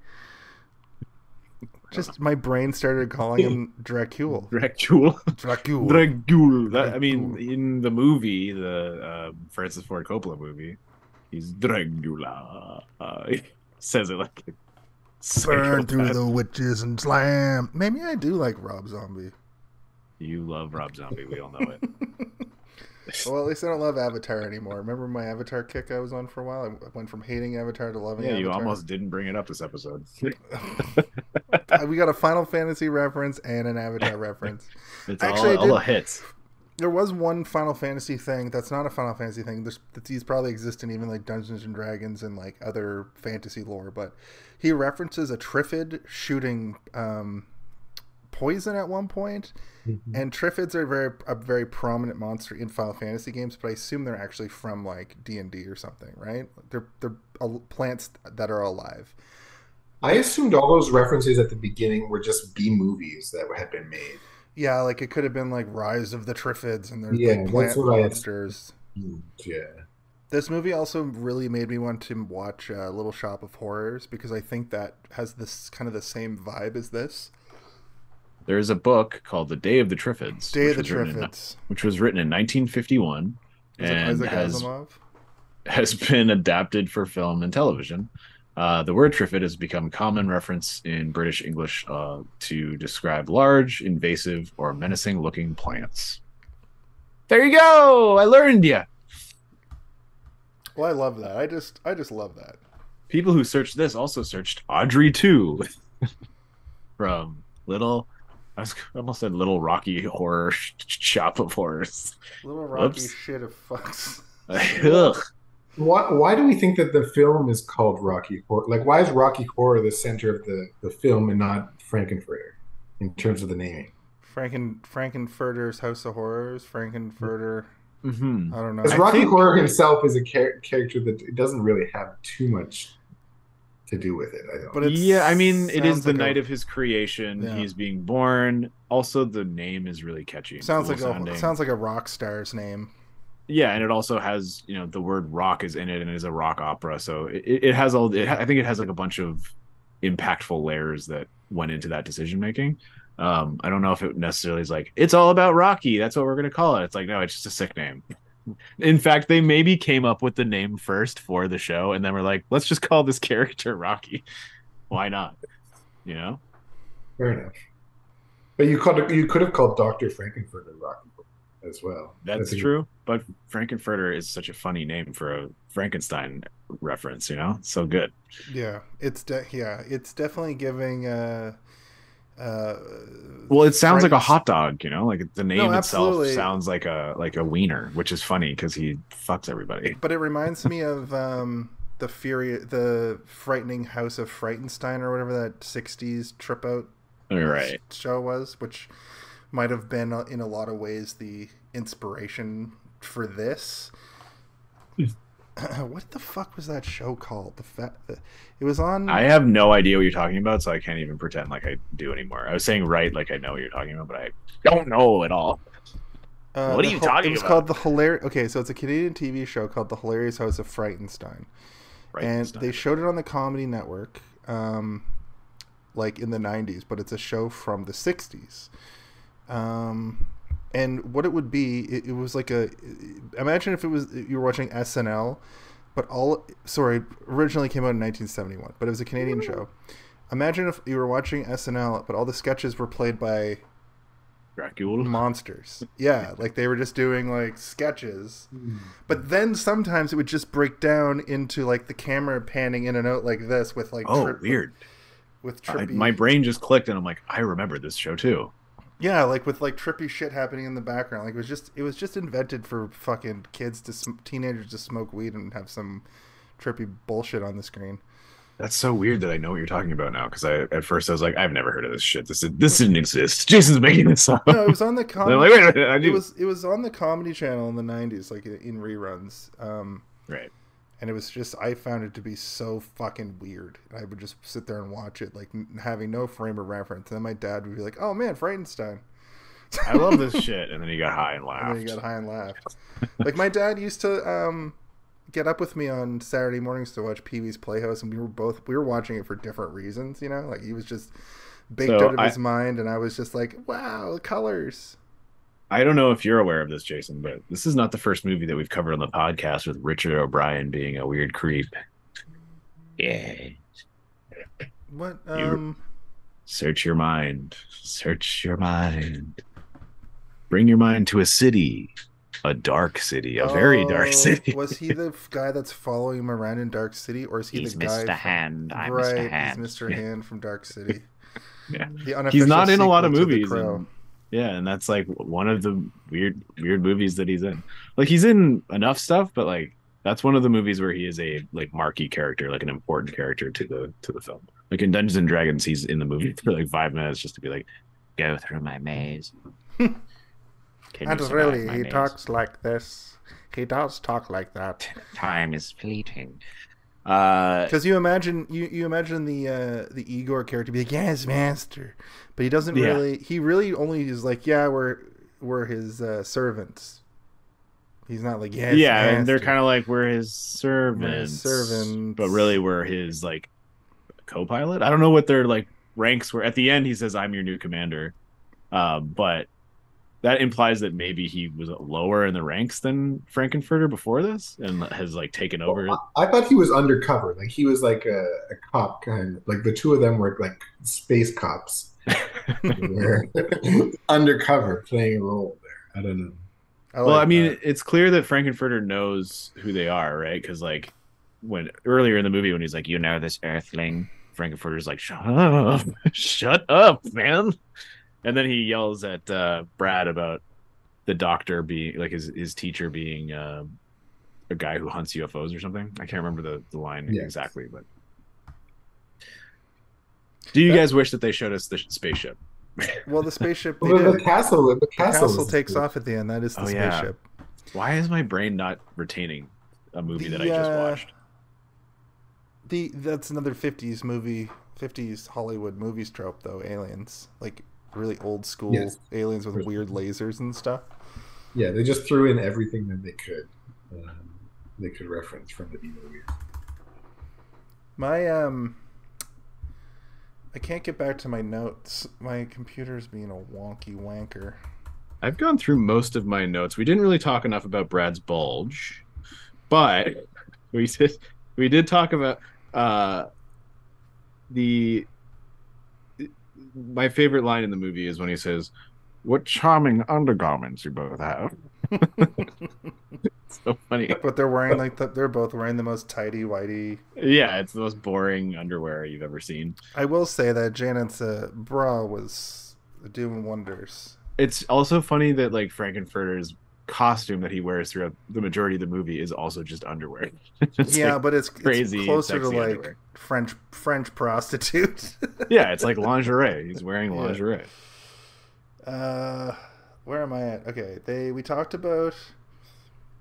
Um, so there is a bit of a part of this movie where we do see that the place is uh, wired for sound, wired for cameras, and they're kind of watching everything happen. When when Frank-N-Furter goes in and uh, makes whoopee with uh, with Brad and Janet individually, Magenta and Columbia are watching on, and they're being frisky with each other during that. Right. This movie read as a. Did I forget if I said this in the show or if I said this to Brian in the pre-show, but it kind of reads as like a weird '70s porno a little bit at times. Yeah. Yeah. I I think that that's probably by design. Yeah, They wanted it to feel that way because it is like two steps away from just being a porno. like take the uh, music out and have like more nudity, and yeah, it's a stag. What, what they called stag films in the 1970s. But it you know it's it's meant to be sexually pro- provocative every step of the way, right? Like there is no wasted time in this movie in terms of like implicit sexuality. Like Mhm. everything is sexual.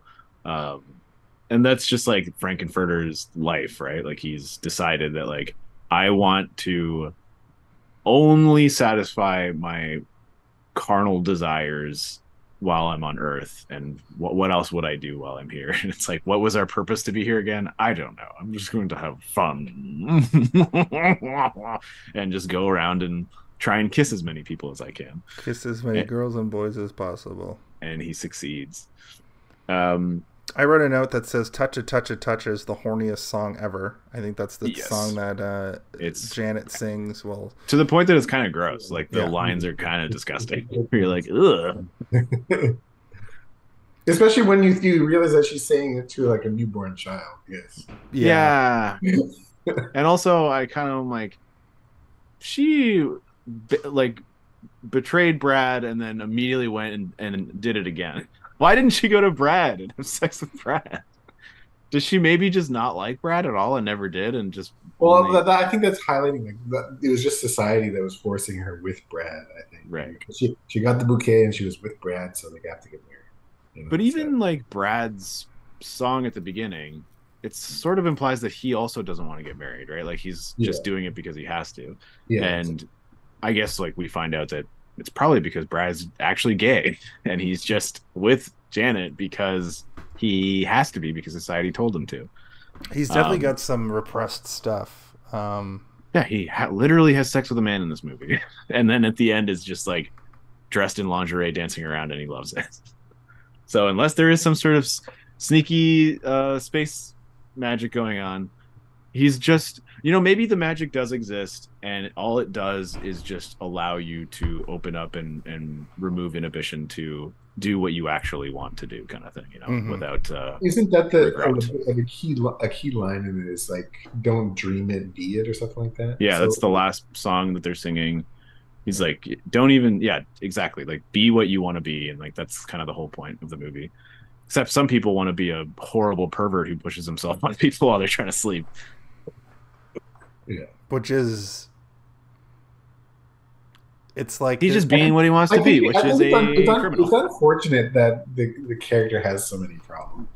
Yeah. It Like I want to but- recommend this movie to people, but like, you might. Just that's what a happened to caveat, me. you Like I was just watching it, and I was like, "Uh oh, oh no, oh god." And this is after they they already say transvestite a bunch of times, which is it's old nomenclature. It's like the R word, kind of like where it was used at a point in a certain way, and everybody was fine with it, and then it took on a new connotation.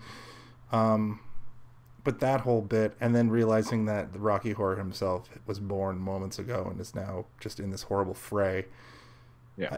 And you wonder how like you did get a sense of like when Eddie comes blasting out that Frank-N-Furter immediately switches from being like horny about Rocky Horror to now f- sort of fearing this other character. He's mm-hmm. like he's like hiding and he's like and then gets an ice pick and fucking click clacks him, yeah. you know? So you got to wonder how like how old the, the minds of these other concubines are. Yeah, it's it's a weird it's it's weird, right? If you if you dwell on it too long, it becomes gross. But it's also you know the brain and the body are not seven years old. It's just the consciousness that is, right? Like he's just learning yeah. what's going on around him. But uh, you know he had a life before, and that was the life of the biker Eddie before he became beautiful Rocky. Um, yeah.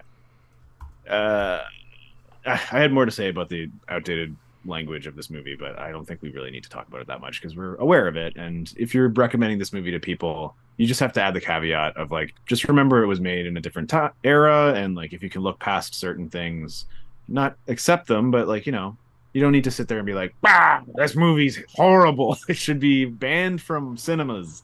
Uh, just, Right, that- just remember that language has changed, and if they were to make this movie today, they would probably just change the lyrics to something different. They would change the lyrics. They'd cut some. They'd cut some scenes. They might.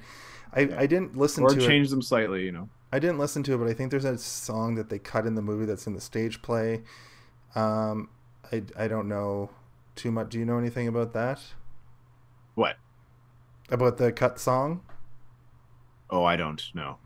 Uh, I'm not familiar with the stage play. I haven't seen it, but uh, Okay. I would like to because it seems like it would be a fun one to go see live. Yeah. Let Um, see if I can get a quick. Um, uh, see if I can find out quickly what the cut song is. Also, like, doesn't transvestite mean something different? It doesn't mean trans person because a trans person is No, like it- when you. transvestite is like cross dresser essentially. Yeah. Yeah, it's like somebody who just Yeah, wears different yeah. clothes, the clothes of the opposite sex or whatever, right? Yeah. Which is like nowadays, that's just like people do that because they want to, and it's fine. It's No- there's no of- no real name for it. It's I just don't think wearing it's clothes yeah. you I don't wear. think it's quite drag queen, but I think it's it, it's a it's a derogatory term for someone who just like per, prefers wearing women's clothing. I think. Right. Um, there's a deleted scene from the movie. Oh, Uh, apparently, between Brad and Riff Raff have sex. Weird. Yeah. This might require a little bit more. go riff raff. As long as it was consensual. I don't know. Riff raff seems like he might be uh, even more worse than Frank-N-Furter. There's a sex sneak up on you. Yeah. Long rumored to be a deleted scene from the 1975 film, which did have a Riff and Brad sex scene. This video clip was shown at Rocky festivals for decades, um, and is most likely a fabrication concocted for a Rocky Con in 2001. And then there's like Oh. a video, and and you can hear what's happening here a little bit. I won't see if I can.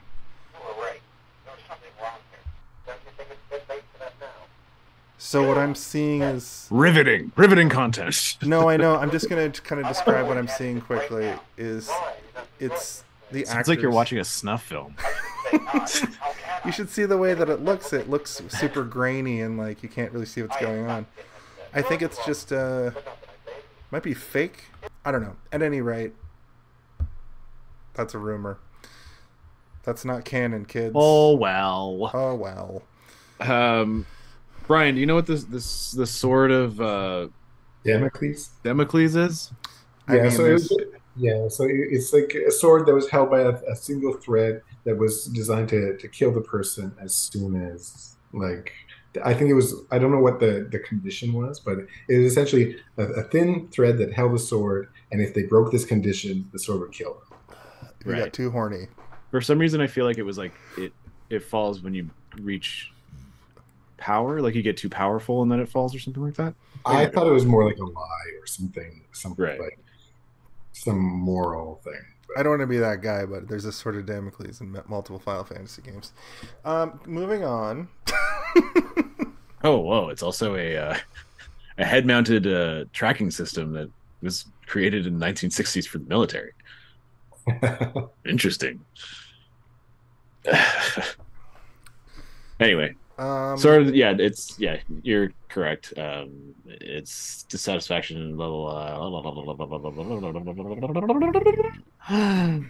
yeah it's it's basically like if you if you reach uh a point where your delights are taking over too much it, it'll fall on you or something like that That's awesome. anyway cool that actually makes more sense now he keeps singing about it i'm like why what is this sword of damocles that rocky keeps referring to it's brian will probably know he's on the podcast i won't look it up and i'll see if he knows it's a th- it's the three pronged laser beam at the end that looks Yeah. like a trident.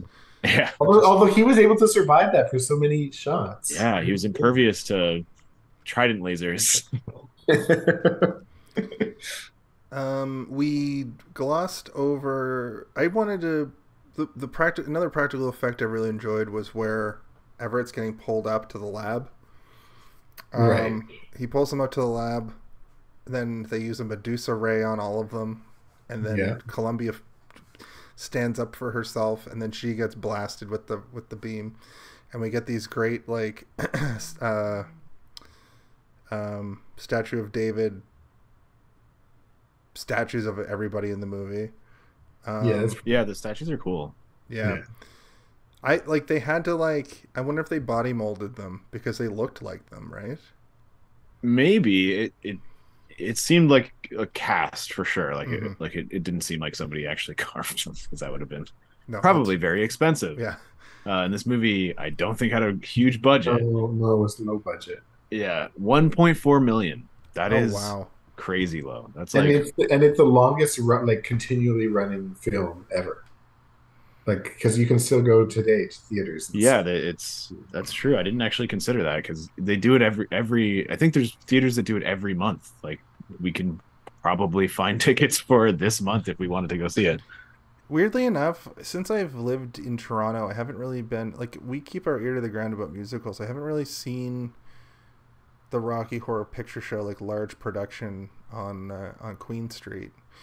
Um, I would like to see uh, like a Stratford Festival version of this, like I was saying about Tommy. Oh, that would be interesting. like a bit like a like a smaller group str- smaller troop take like does brian i if if i've told you this directly or if i've you've heard me tell it on the show stop me but i saw chicago and it was funny um that's as much as i'll say because i've told this story now three weeks in a row but a rocky horror that's like over the top like even funnier than even how funny it already is um with the implication that you can you can do audience participation if you want.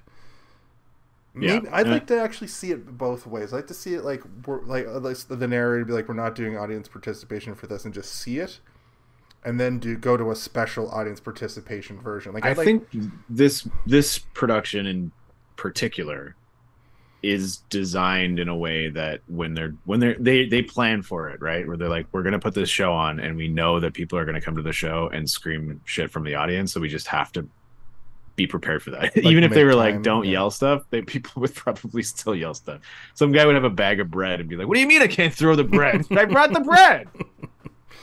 I was going through the things a little bit more, and there's just so many that I couldn't really I couldn't really uh, line it yeah, up as I've well. never gone, but I would like to because I, I I've been floating the idea with friends for since I was like 20, and no one ever wanted to go because all my straight friends suck. Uh, but uh, now that I have sort of like a, a bubble of of uh, of people who have, are like minded and interested in the same things, uh, might be easier to convince the D and D the group f- to go, for example. yeah, or like yeah, the I I would go to that. Madison would be down for that. Like Yeah. Um, like I said, we can probably find it pretty easily, but we should also plan for Neil Breen.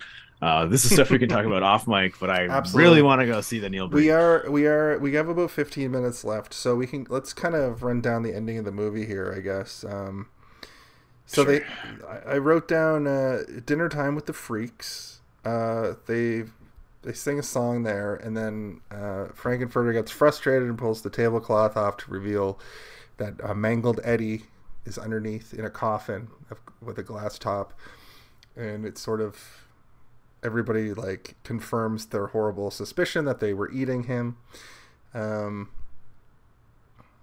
there's the Columbia sings that song about Eddie being the bad boy during this part, and then Frank just straight up chases Janet all over the, house. the whole house, yeah, the whole castle. It's And then wild. and he slaps her. In the he slaps the shit out of her. And then that's when he turns. He brings them all. He kind of they all funnel back up to the lab, and they walk onto this slab that is like the most alien technology. But it, Doctor Everett, is he works for the government. He used to be like Brad's high school fucking teacher or something. High school. It's so weird. And I'm like, what? It's like, And now he works- is the point of these two knowing each other? Now he works for government, and in government they're trying to develop technology some somehow involved with UFOs or something. Yeah. But this technology that it makes you stuck, like you stand on it, and like there's some sort of magnetic thing that happens that it makes you stuck. He, he briefly explains it, and you're like, okay. No, I said I think out loud. I went nope. I think I went, sure. yeah. Okay. And I don't care. in that moment, it's revealed that uh, Dr. Everett's kind of like, well, we've been working. So you have the technology we've been working on at government. Yeah, forever, but he's perfected it. This is just a wasted person, just like writing fucking Oh, yeah. in between amazing songs. Yeah, drunk, being like, I don't know, who fucking I cares? don't know. Let's give the Yeah. people some exposition for once. This scientist will say some shit as to why their feet are stuck. Do I have a song in me about it? Nah, no, we don't need to write a song them with about the that. Medusa laser. Um, Um, yeah, right after we get like the reveal that not only is Doctor Frank-N-Furter a problematic pers- person in terms of his uh, uh, methods to getting people to of seduction, uh, he is the most selfish prick who you know he'll go he'll go bone your boyfriend and your girlfriend, and then if you even remotely go near his new creation, he throws a temper tantrum. It's like, what the fuck? It's my toy. and uh, he doesn't want anybody else playing with his toys, but he will steal yours and play with them all night. True. Exactly true. In fact, Yeah. um, it's weird. Like we're getting to that point, but like it's weird that they make him like sympathetic in those last moments. So much like, not unlike the ending of Repo, the genetic opera. Frank-N-Furter brings, I guess this part of it is completely different, but Frank-N-Furter brings the statues of all the characters. Uh, he puts lingerie on all of them, the same lingerie he wears, they Yeah. wear. It's like a uniform. Yeah, paints their face up in like really, really eclectic face paint. And yeah, it's weird, sort of almost reminiscent of like the the, the masks that represent like uh, drama. He puts Juggalo paint on all of them. Sure. Yeah. he makes a little mini gathering of the Juggalos, uh, and brings them alive one back to life one by one, and they kind of sing parts of the song that all sound like, fr- like reminiscent of lyrics Frank-N-Furter would sing their self. Is what it, Yeah, it's is almost like he's, uh, it. He's cloned himself Yeah. a bunch of times, and and like they're all the different facets of like who he is, and who, he wants everyone to be like him because he's the best, and he probably wants to have sex with himself. so he's like, dress up like me so I can kiss you. So this, I'm not going to play the song because I keep get we got DCMA'd for it. Um, but the Home Alone of it all, I would say is when they get to the house because the series it's a series of events f- that from I would then say on- the minute the beat drops for Time Warp yeah. is when the movie starts for me. The minute it's like time is Brian, fleeting. you- I'm like, oh, here we go. You know what the the Home Alone of it all is, right? Come on, you're a fucking fan of the show. the Home Alone of it all for for those that don't know, I- I'll I'm gonna just have to say it every episode probably, but in the movie Home Alone, when Kevin McCallister slaps down the blueprint and he's getting ready for the for the that's what everybody came to see. The everybody war. came to see the uh, the the wet bandits get their comeuppance. And Yeah, ver- paint ver- canned. various movies have various degrees of this. Sometimes we don't get it. Sometimes the whole movie is it. Sometimes we it's just basically the third act. I feel like the Yeah. action movies next month are going to be like it's going to be one Rambo fucking putting all the fucking tools. on his belt. Yeah. yeah. Um, but yeah, I, I think we both can agree that it's when the time warp plays when they get to the place and they everything starts getting fucking weird. Um, Unless you have a different one, Brian. No, I agree with that. Um, but uh, going back to the, that final scene where he's making them all do the same thing or whatever, I think that's kind of weird. So we we take them out of these side societal expectations and we put them into new societal expectations, and we, we want them to conform to that, which is not their own things. It's it's just a, a different different way of doing things. I don't know. That- Yeah, I that- think that's why. Um, what's her name? Uh, Columbia has such a rough time with it, right? She hates that he killed Eddie, and Eddie was vehemently different than what Frank-N-Furter wants, and but so is she, right? And so she's she's you know she, she tells him like I loved you, like I was in love with you, but you're so shitty, and you're like yeah, now you're doing exactly what the world has done to these people, but you're doing it to them as well. Eddie, right? eh, like Brad and Janet represent like like the squares, but they're very easily corrupted because they're so like set in these societal norms, Religion. and religion, right? And but Eddie represents being literally like he's his own free spirit. He's Yeah. he represents heterosexuality in a lot of ways, but he also represents like being against everything, like just you know what I mean. Uh, He, he he's the spirit of like you know a biker. He's got the spirit. He doesn't of even biker. like teddy bears as a child. Yeah. I knew he was going to be bad when I pulled his teddy bear away, or whatever fucking Yeah. Doctor Everett says. So he, he, didn't like his teddy bear. so Frank-N-Furter obviously hates the like, the the guy who wants the girlfriend and the biker character who just is free and is riding his motorcycle around is fully free of anybody else's. Um, Yeah, he doesn't like it. He Yeah. doesn't like that he can't control him. Frank-N-Furter just wants to have slaves, essentially. And I think that's ultimately what causes the space cops or whoever whoever they are to like say enough's enough. We, we you you done you gone too far. I yeah, think we it- have to kill you now. yeah. We're going back to Transylvania. Sorry, I think you meant You thought that we were all going, but no, no, you're staying here and you're gonna die. We're gonna kill you now with this lightning gun. There's part of me that loves that that thing so much, the lightning gun, but I I hate the effect. But it's like you know, I get it. It's the, of the era. It's a low budget movie. Like imagine they had some crazy like super effect there. Like they saved all their money and did something crazy with it. We're coming around to the point where this shit's going to be 50 year, years old and they're going to want to That's true, they're going to yeah. start remaking it. They already did. I told you they remade it while I was working at Casa Loma. No, I mean like the remake the movie. There is also like Oh, a made for TV movie. as well. Oh. I think that's what it was. is that the right. That's Yeah. Okay. Yeah. Interesting. Um, yeah. Yeah, they were filming it while I was working there, so I, I saw some of the the actors in their costumes. Sorry, I thought you meant that Casa Loma had like since it's in a castle, they just were able to do some sort of live I think they just filmed it because it's a castle and they needed a castle. like let's film No, in Casa Loma. But I thought it was like you know they do that horror event every year where you can just you walk Yeah, through no, a no. haunted house. I thought it was like a Rocky Horror thing where you go to the different rooms and see different scenes, which also would be a cool experience. That would be to cool, yeah. experience this this story. Yeah. The Pitch it to narrator is Nick like a tour DiDonato. guide, takes you from room to room and you experience different parts of the of the story. That'd be that'd be fun. So yeah, cool. um, basically they they all have a an orgy in a pool, and then they show up and reveal they're aliens, and they shoot Frank-N-Furter dead, and um, Rocky Horror is now full like Beast Man, like he's just fully reverted to like, uh, and climbs up a radio tower with him, not unlike King Kong, cli- carries, you know, the damsel in dis- distress up the Empire State Building. I think it's a radio tower, but it's not the Empire State Building, but it's that like Radio City thing I was talking about at the beginning. And then it falls over immediately, and they they fall in the pool and die.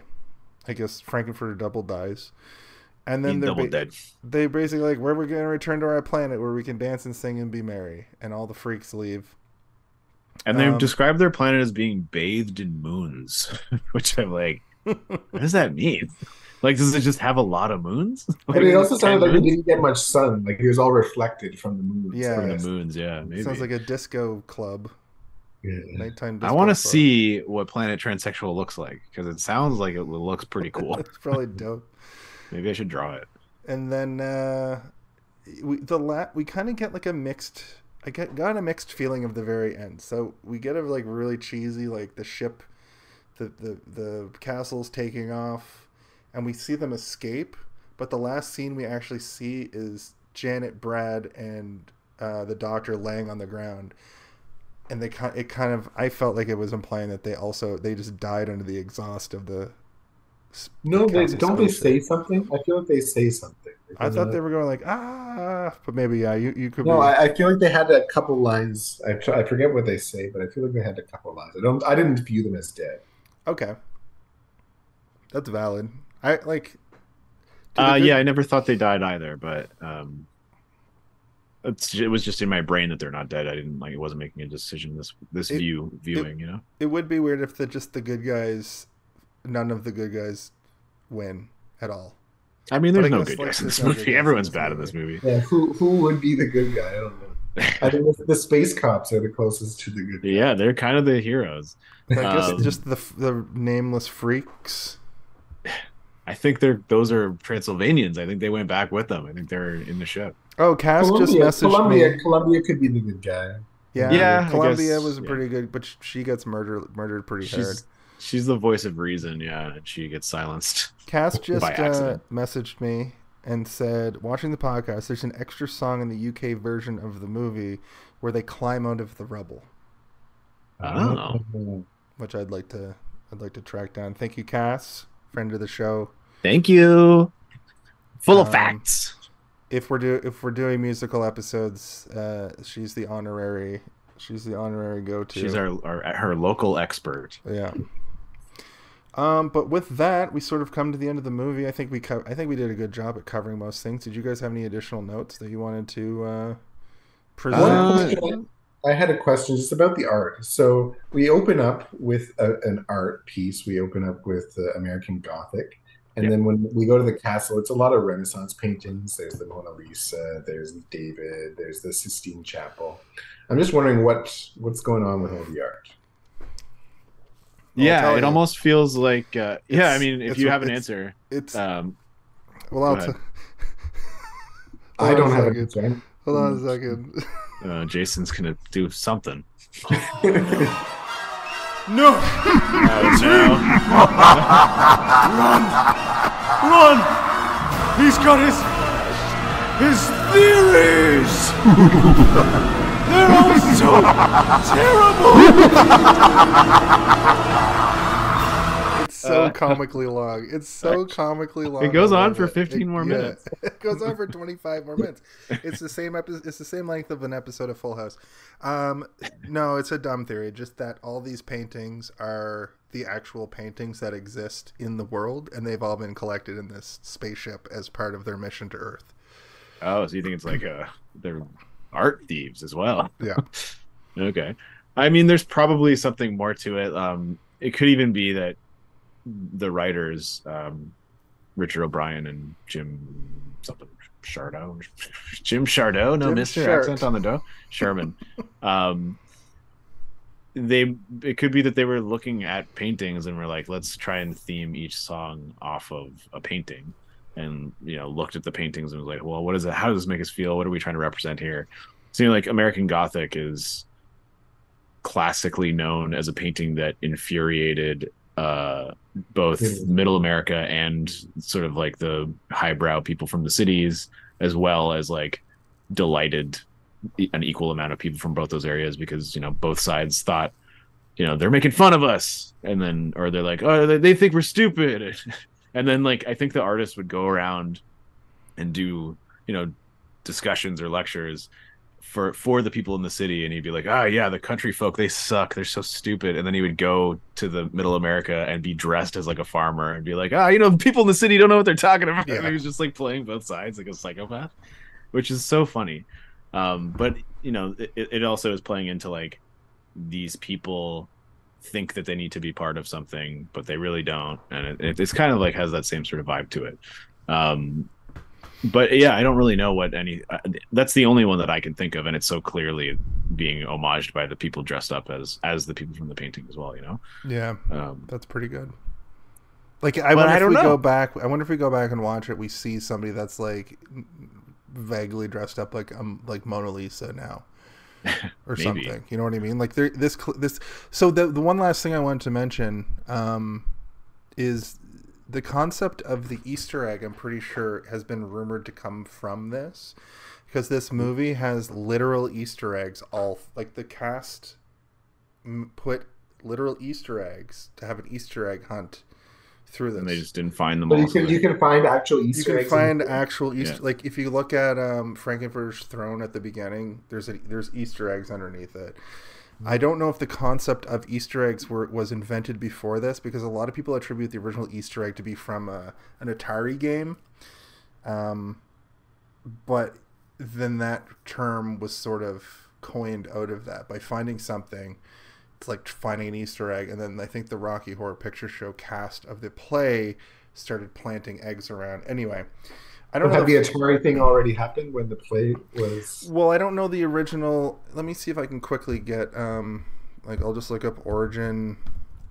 Of yeah i mean egg. the origin of the video game you're referring to uh came out in 1980 that's true too, right? It's uh, uh, adventure or whatever for the Atari.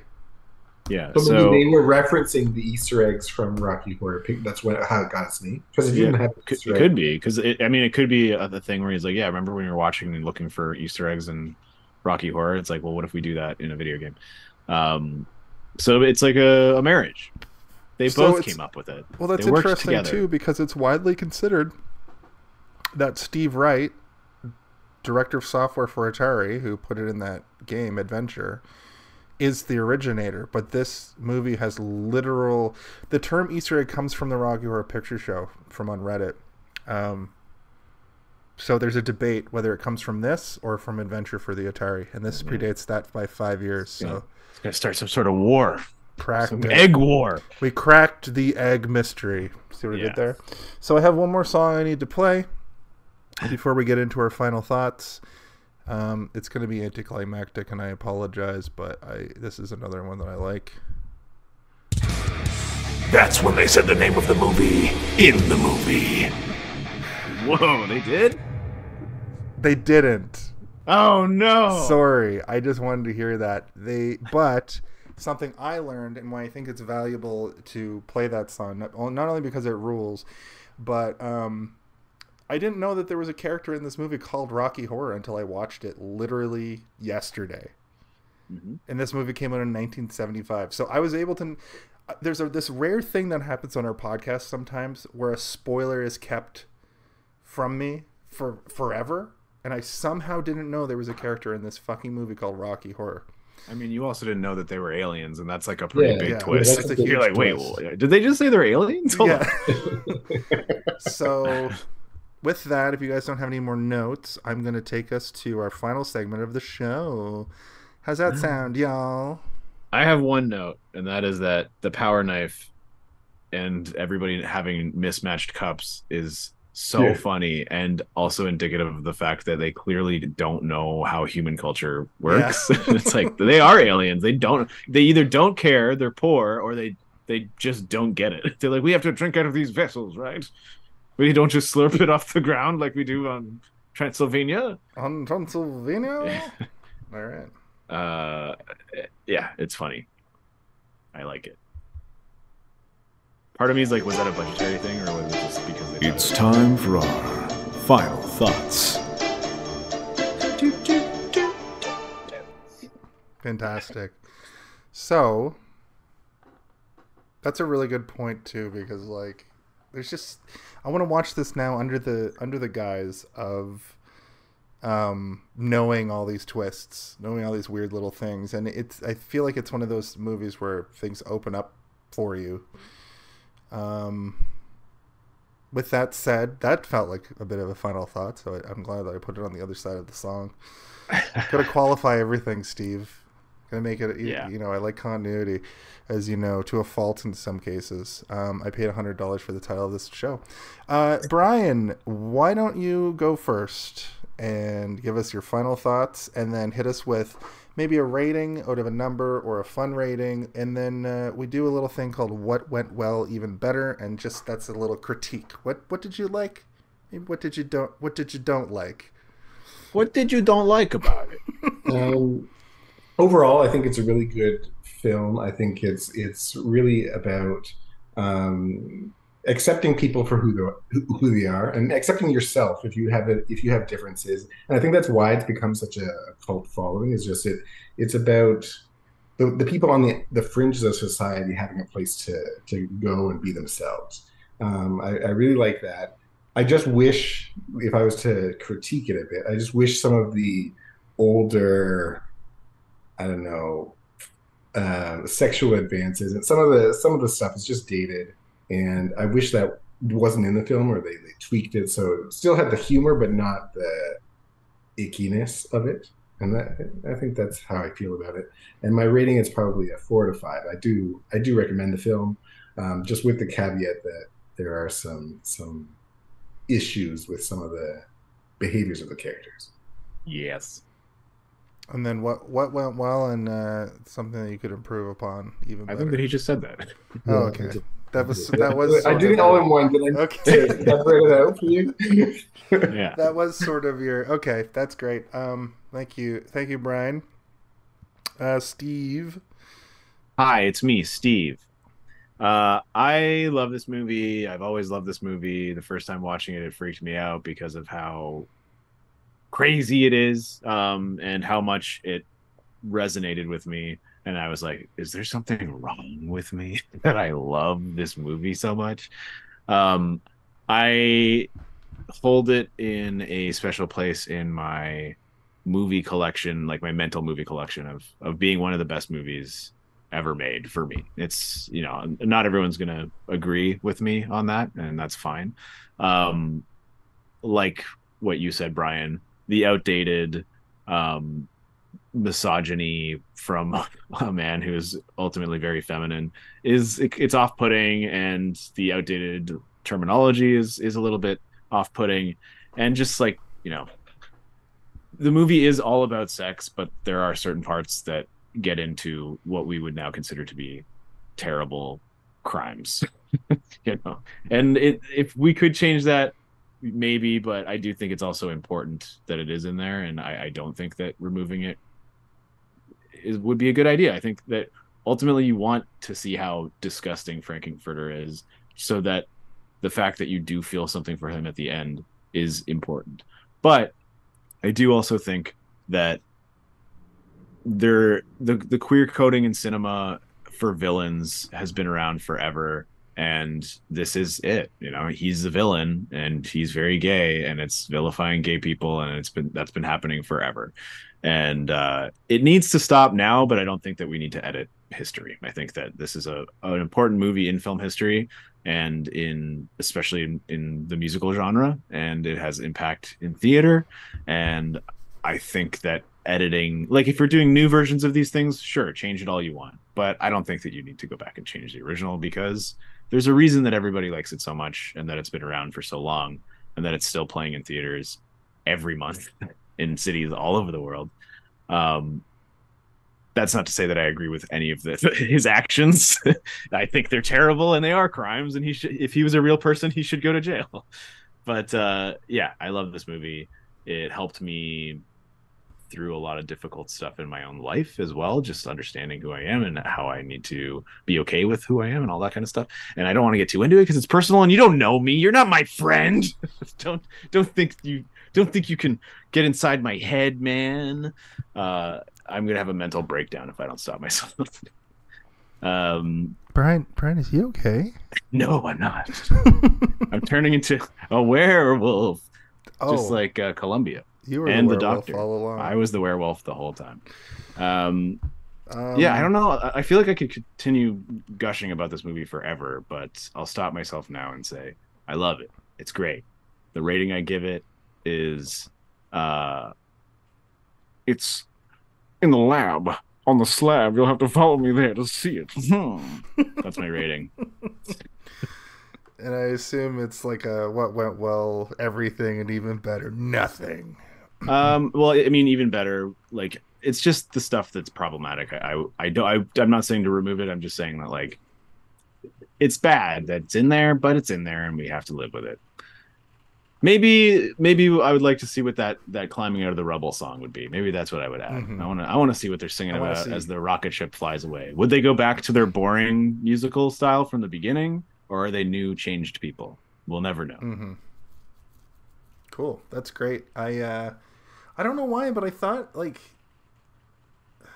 in my head you you were gonna be like ugh, but it makes full it makes total sense that you've loved this movie forever.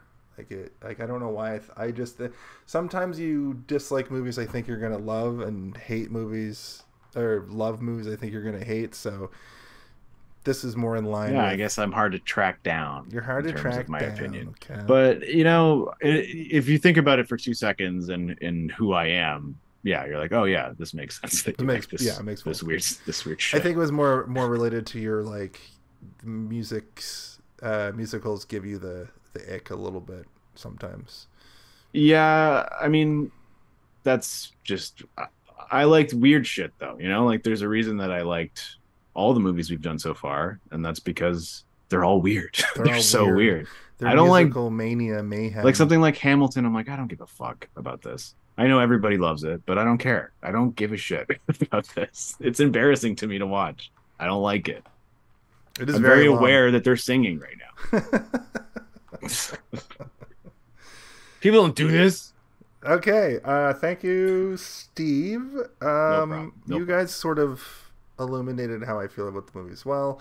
I basically said be, be, besides the like weird, problematic, rapey bits and the word of trans use of the word transvestite, I really enjoyed those. It's fucking so good from start to, to end, and I, I, knowing all the songs for a musical can really amplify watching it for the first time. Like with Hamilton, I didn't know any of the songs; I was saving them, but they all going to see it again.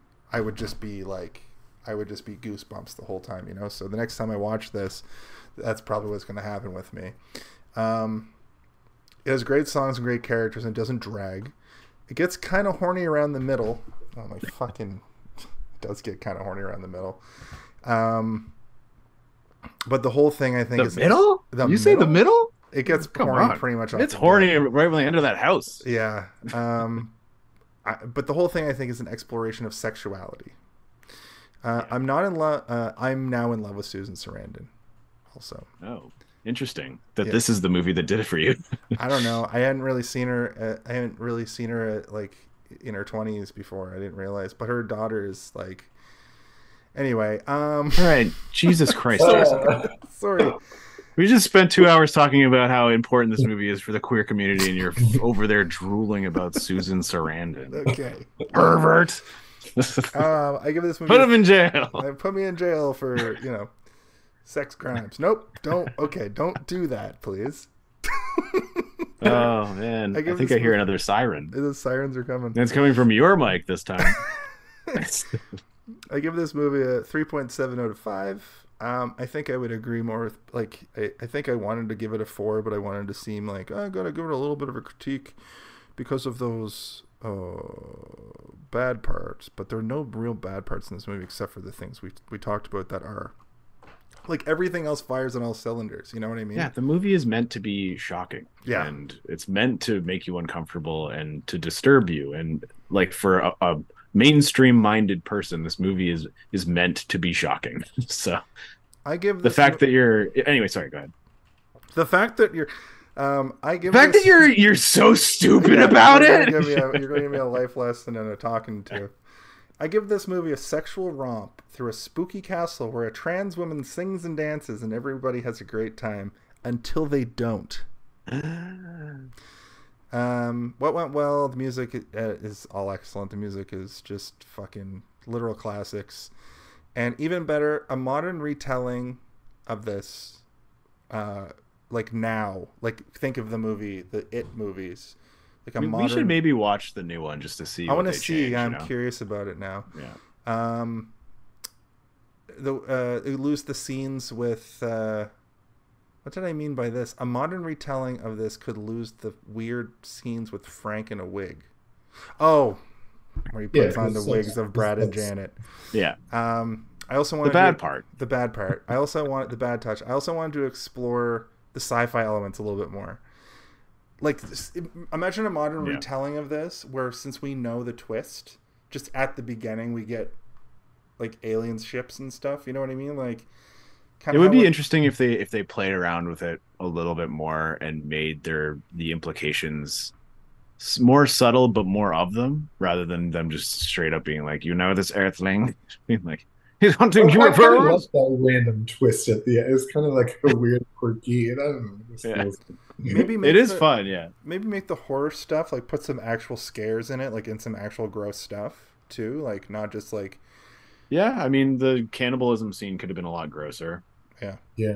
Could have been like that what's that movie we watched Brian the one with all the pus and the ooze and with Bad Cam Taste? and Ryan Yeah. Dead Alive I think is or Dead called. Alive. Yeah. yeah Peter Jackson could have been needs like that Peter Jackson used to make some real f- fucking weird shit in the 80s.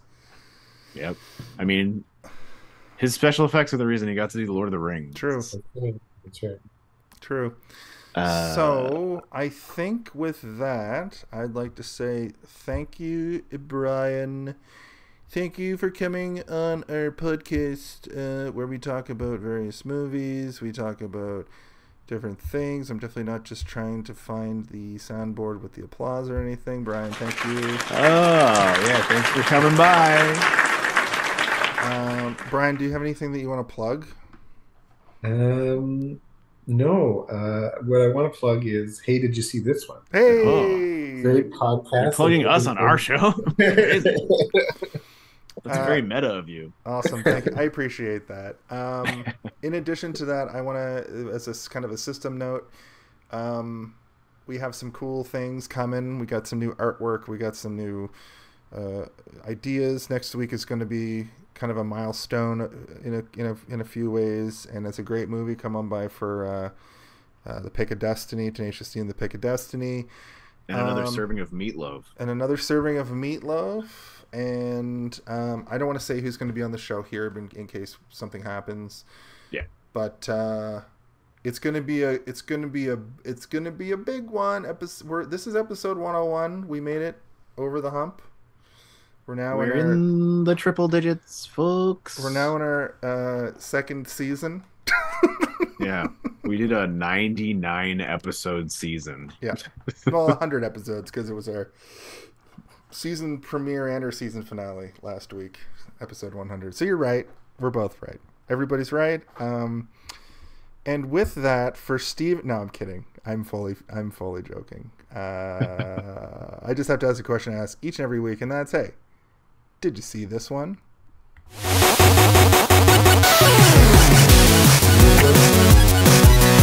I don't say it anymore. we changed it up. But I appreciate the uh, But jumping Bri- on it so Brian- quickly. We didn't even have to prompt you. Yeah, usually our guests are like, I'm not doing that. But Yeah. Brian, do you want to hit us with, with one more? Uh, hey, did you see this one to, to end out the show? Another one? I thought we just finished. No, where it's on the thanks for watching screen now. This is where we all try and say the funniest thing anyone ever said. Well, I don't. I I haven't prepared for this. Well, just say, hey, did you see this one? We're saying all saying, "Hey, did you see this no, one?" you now? just you say it.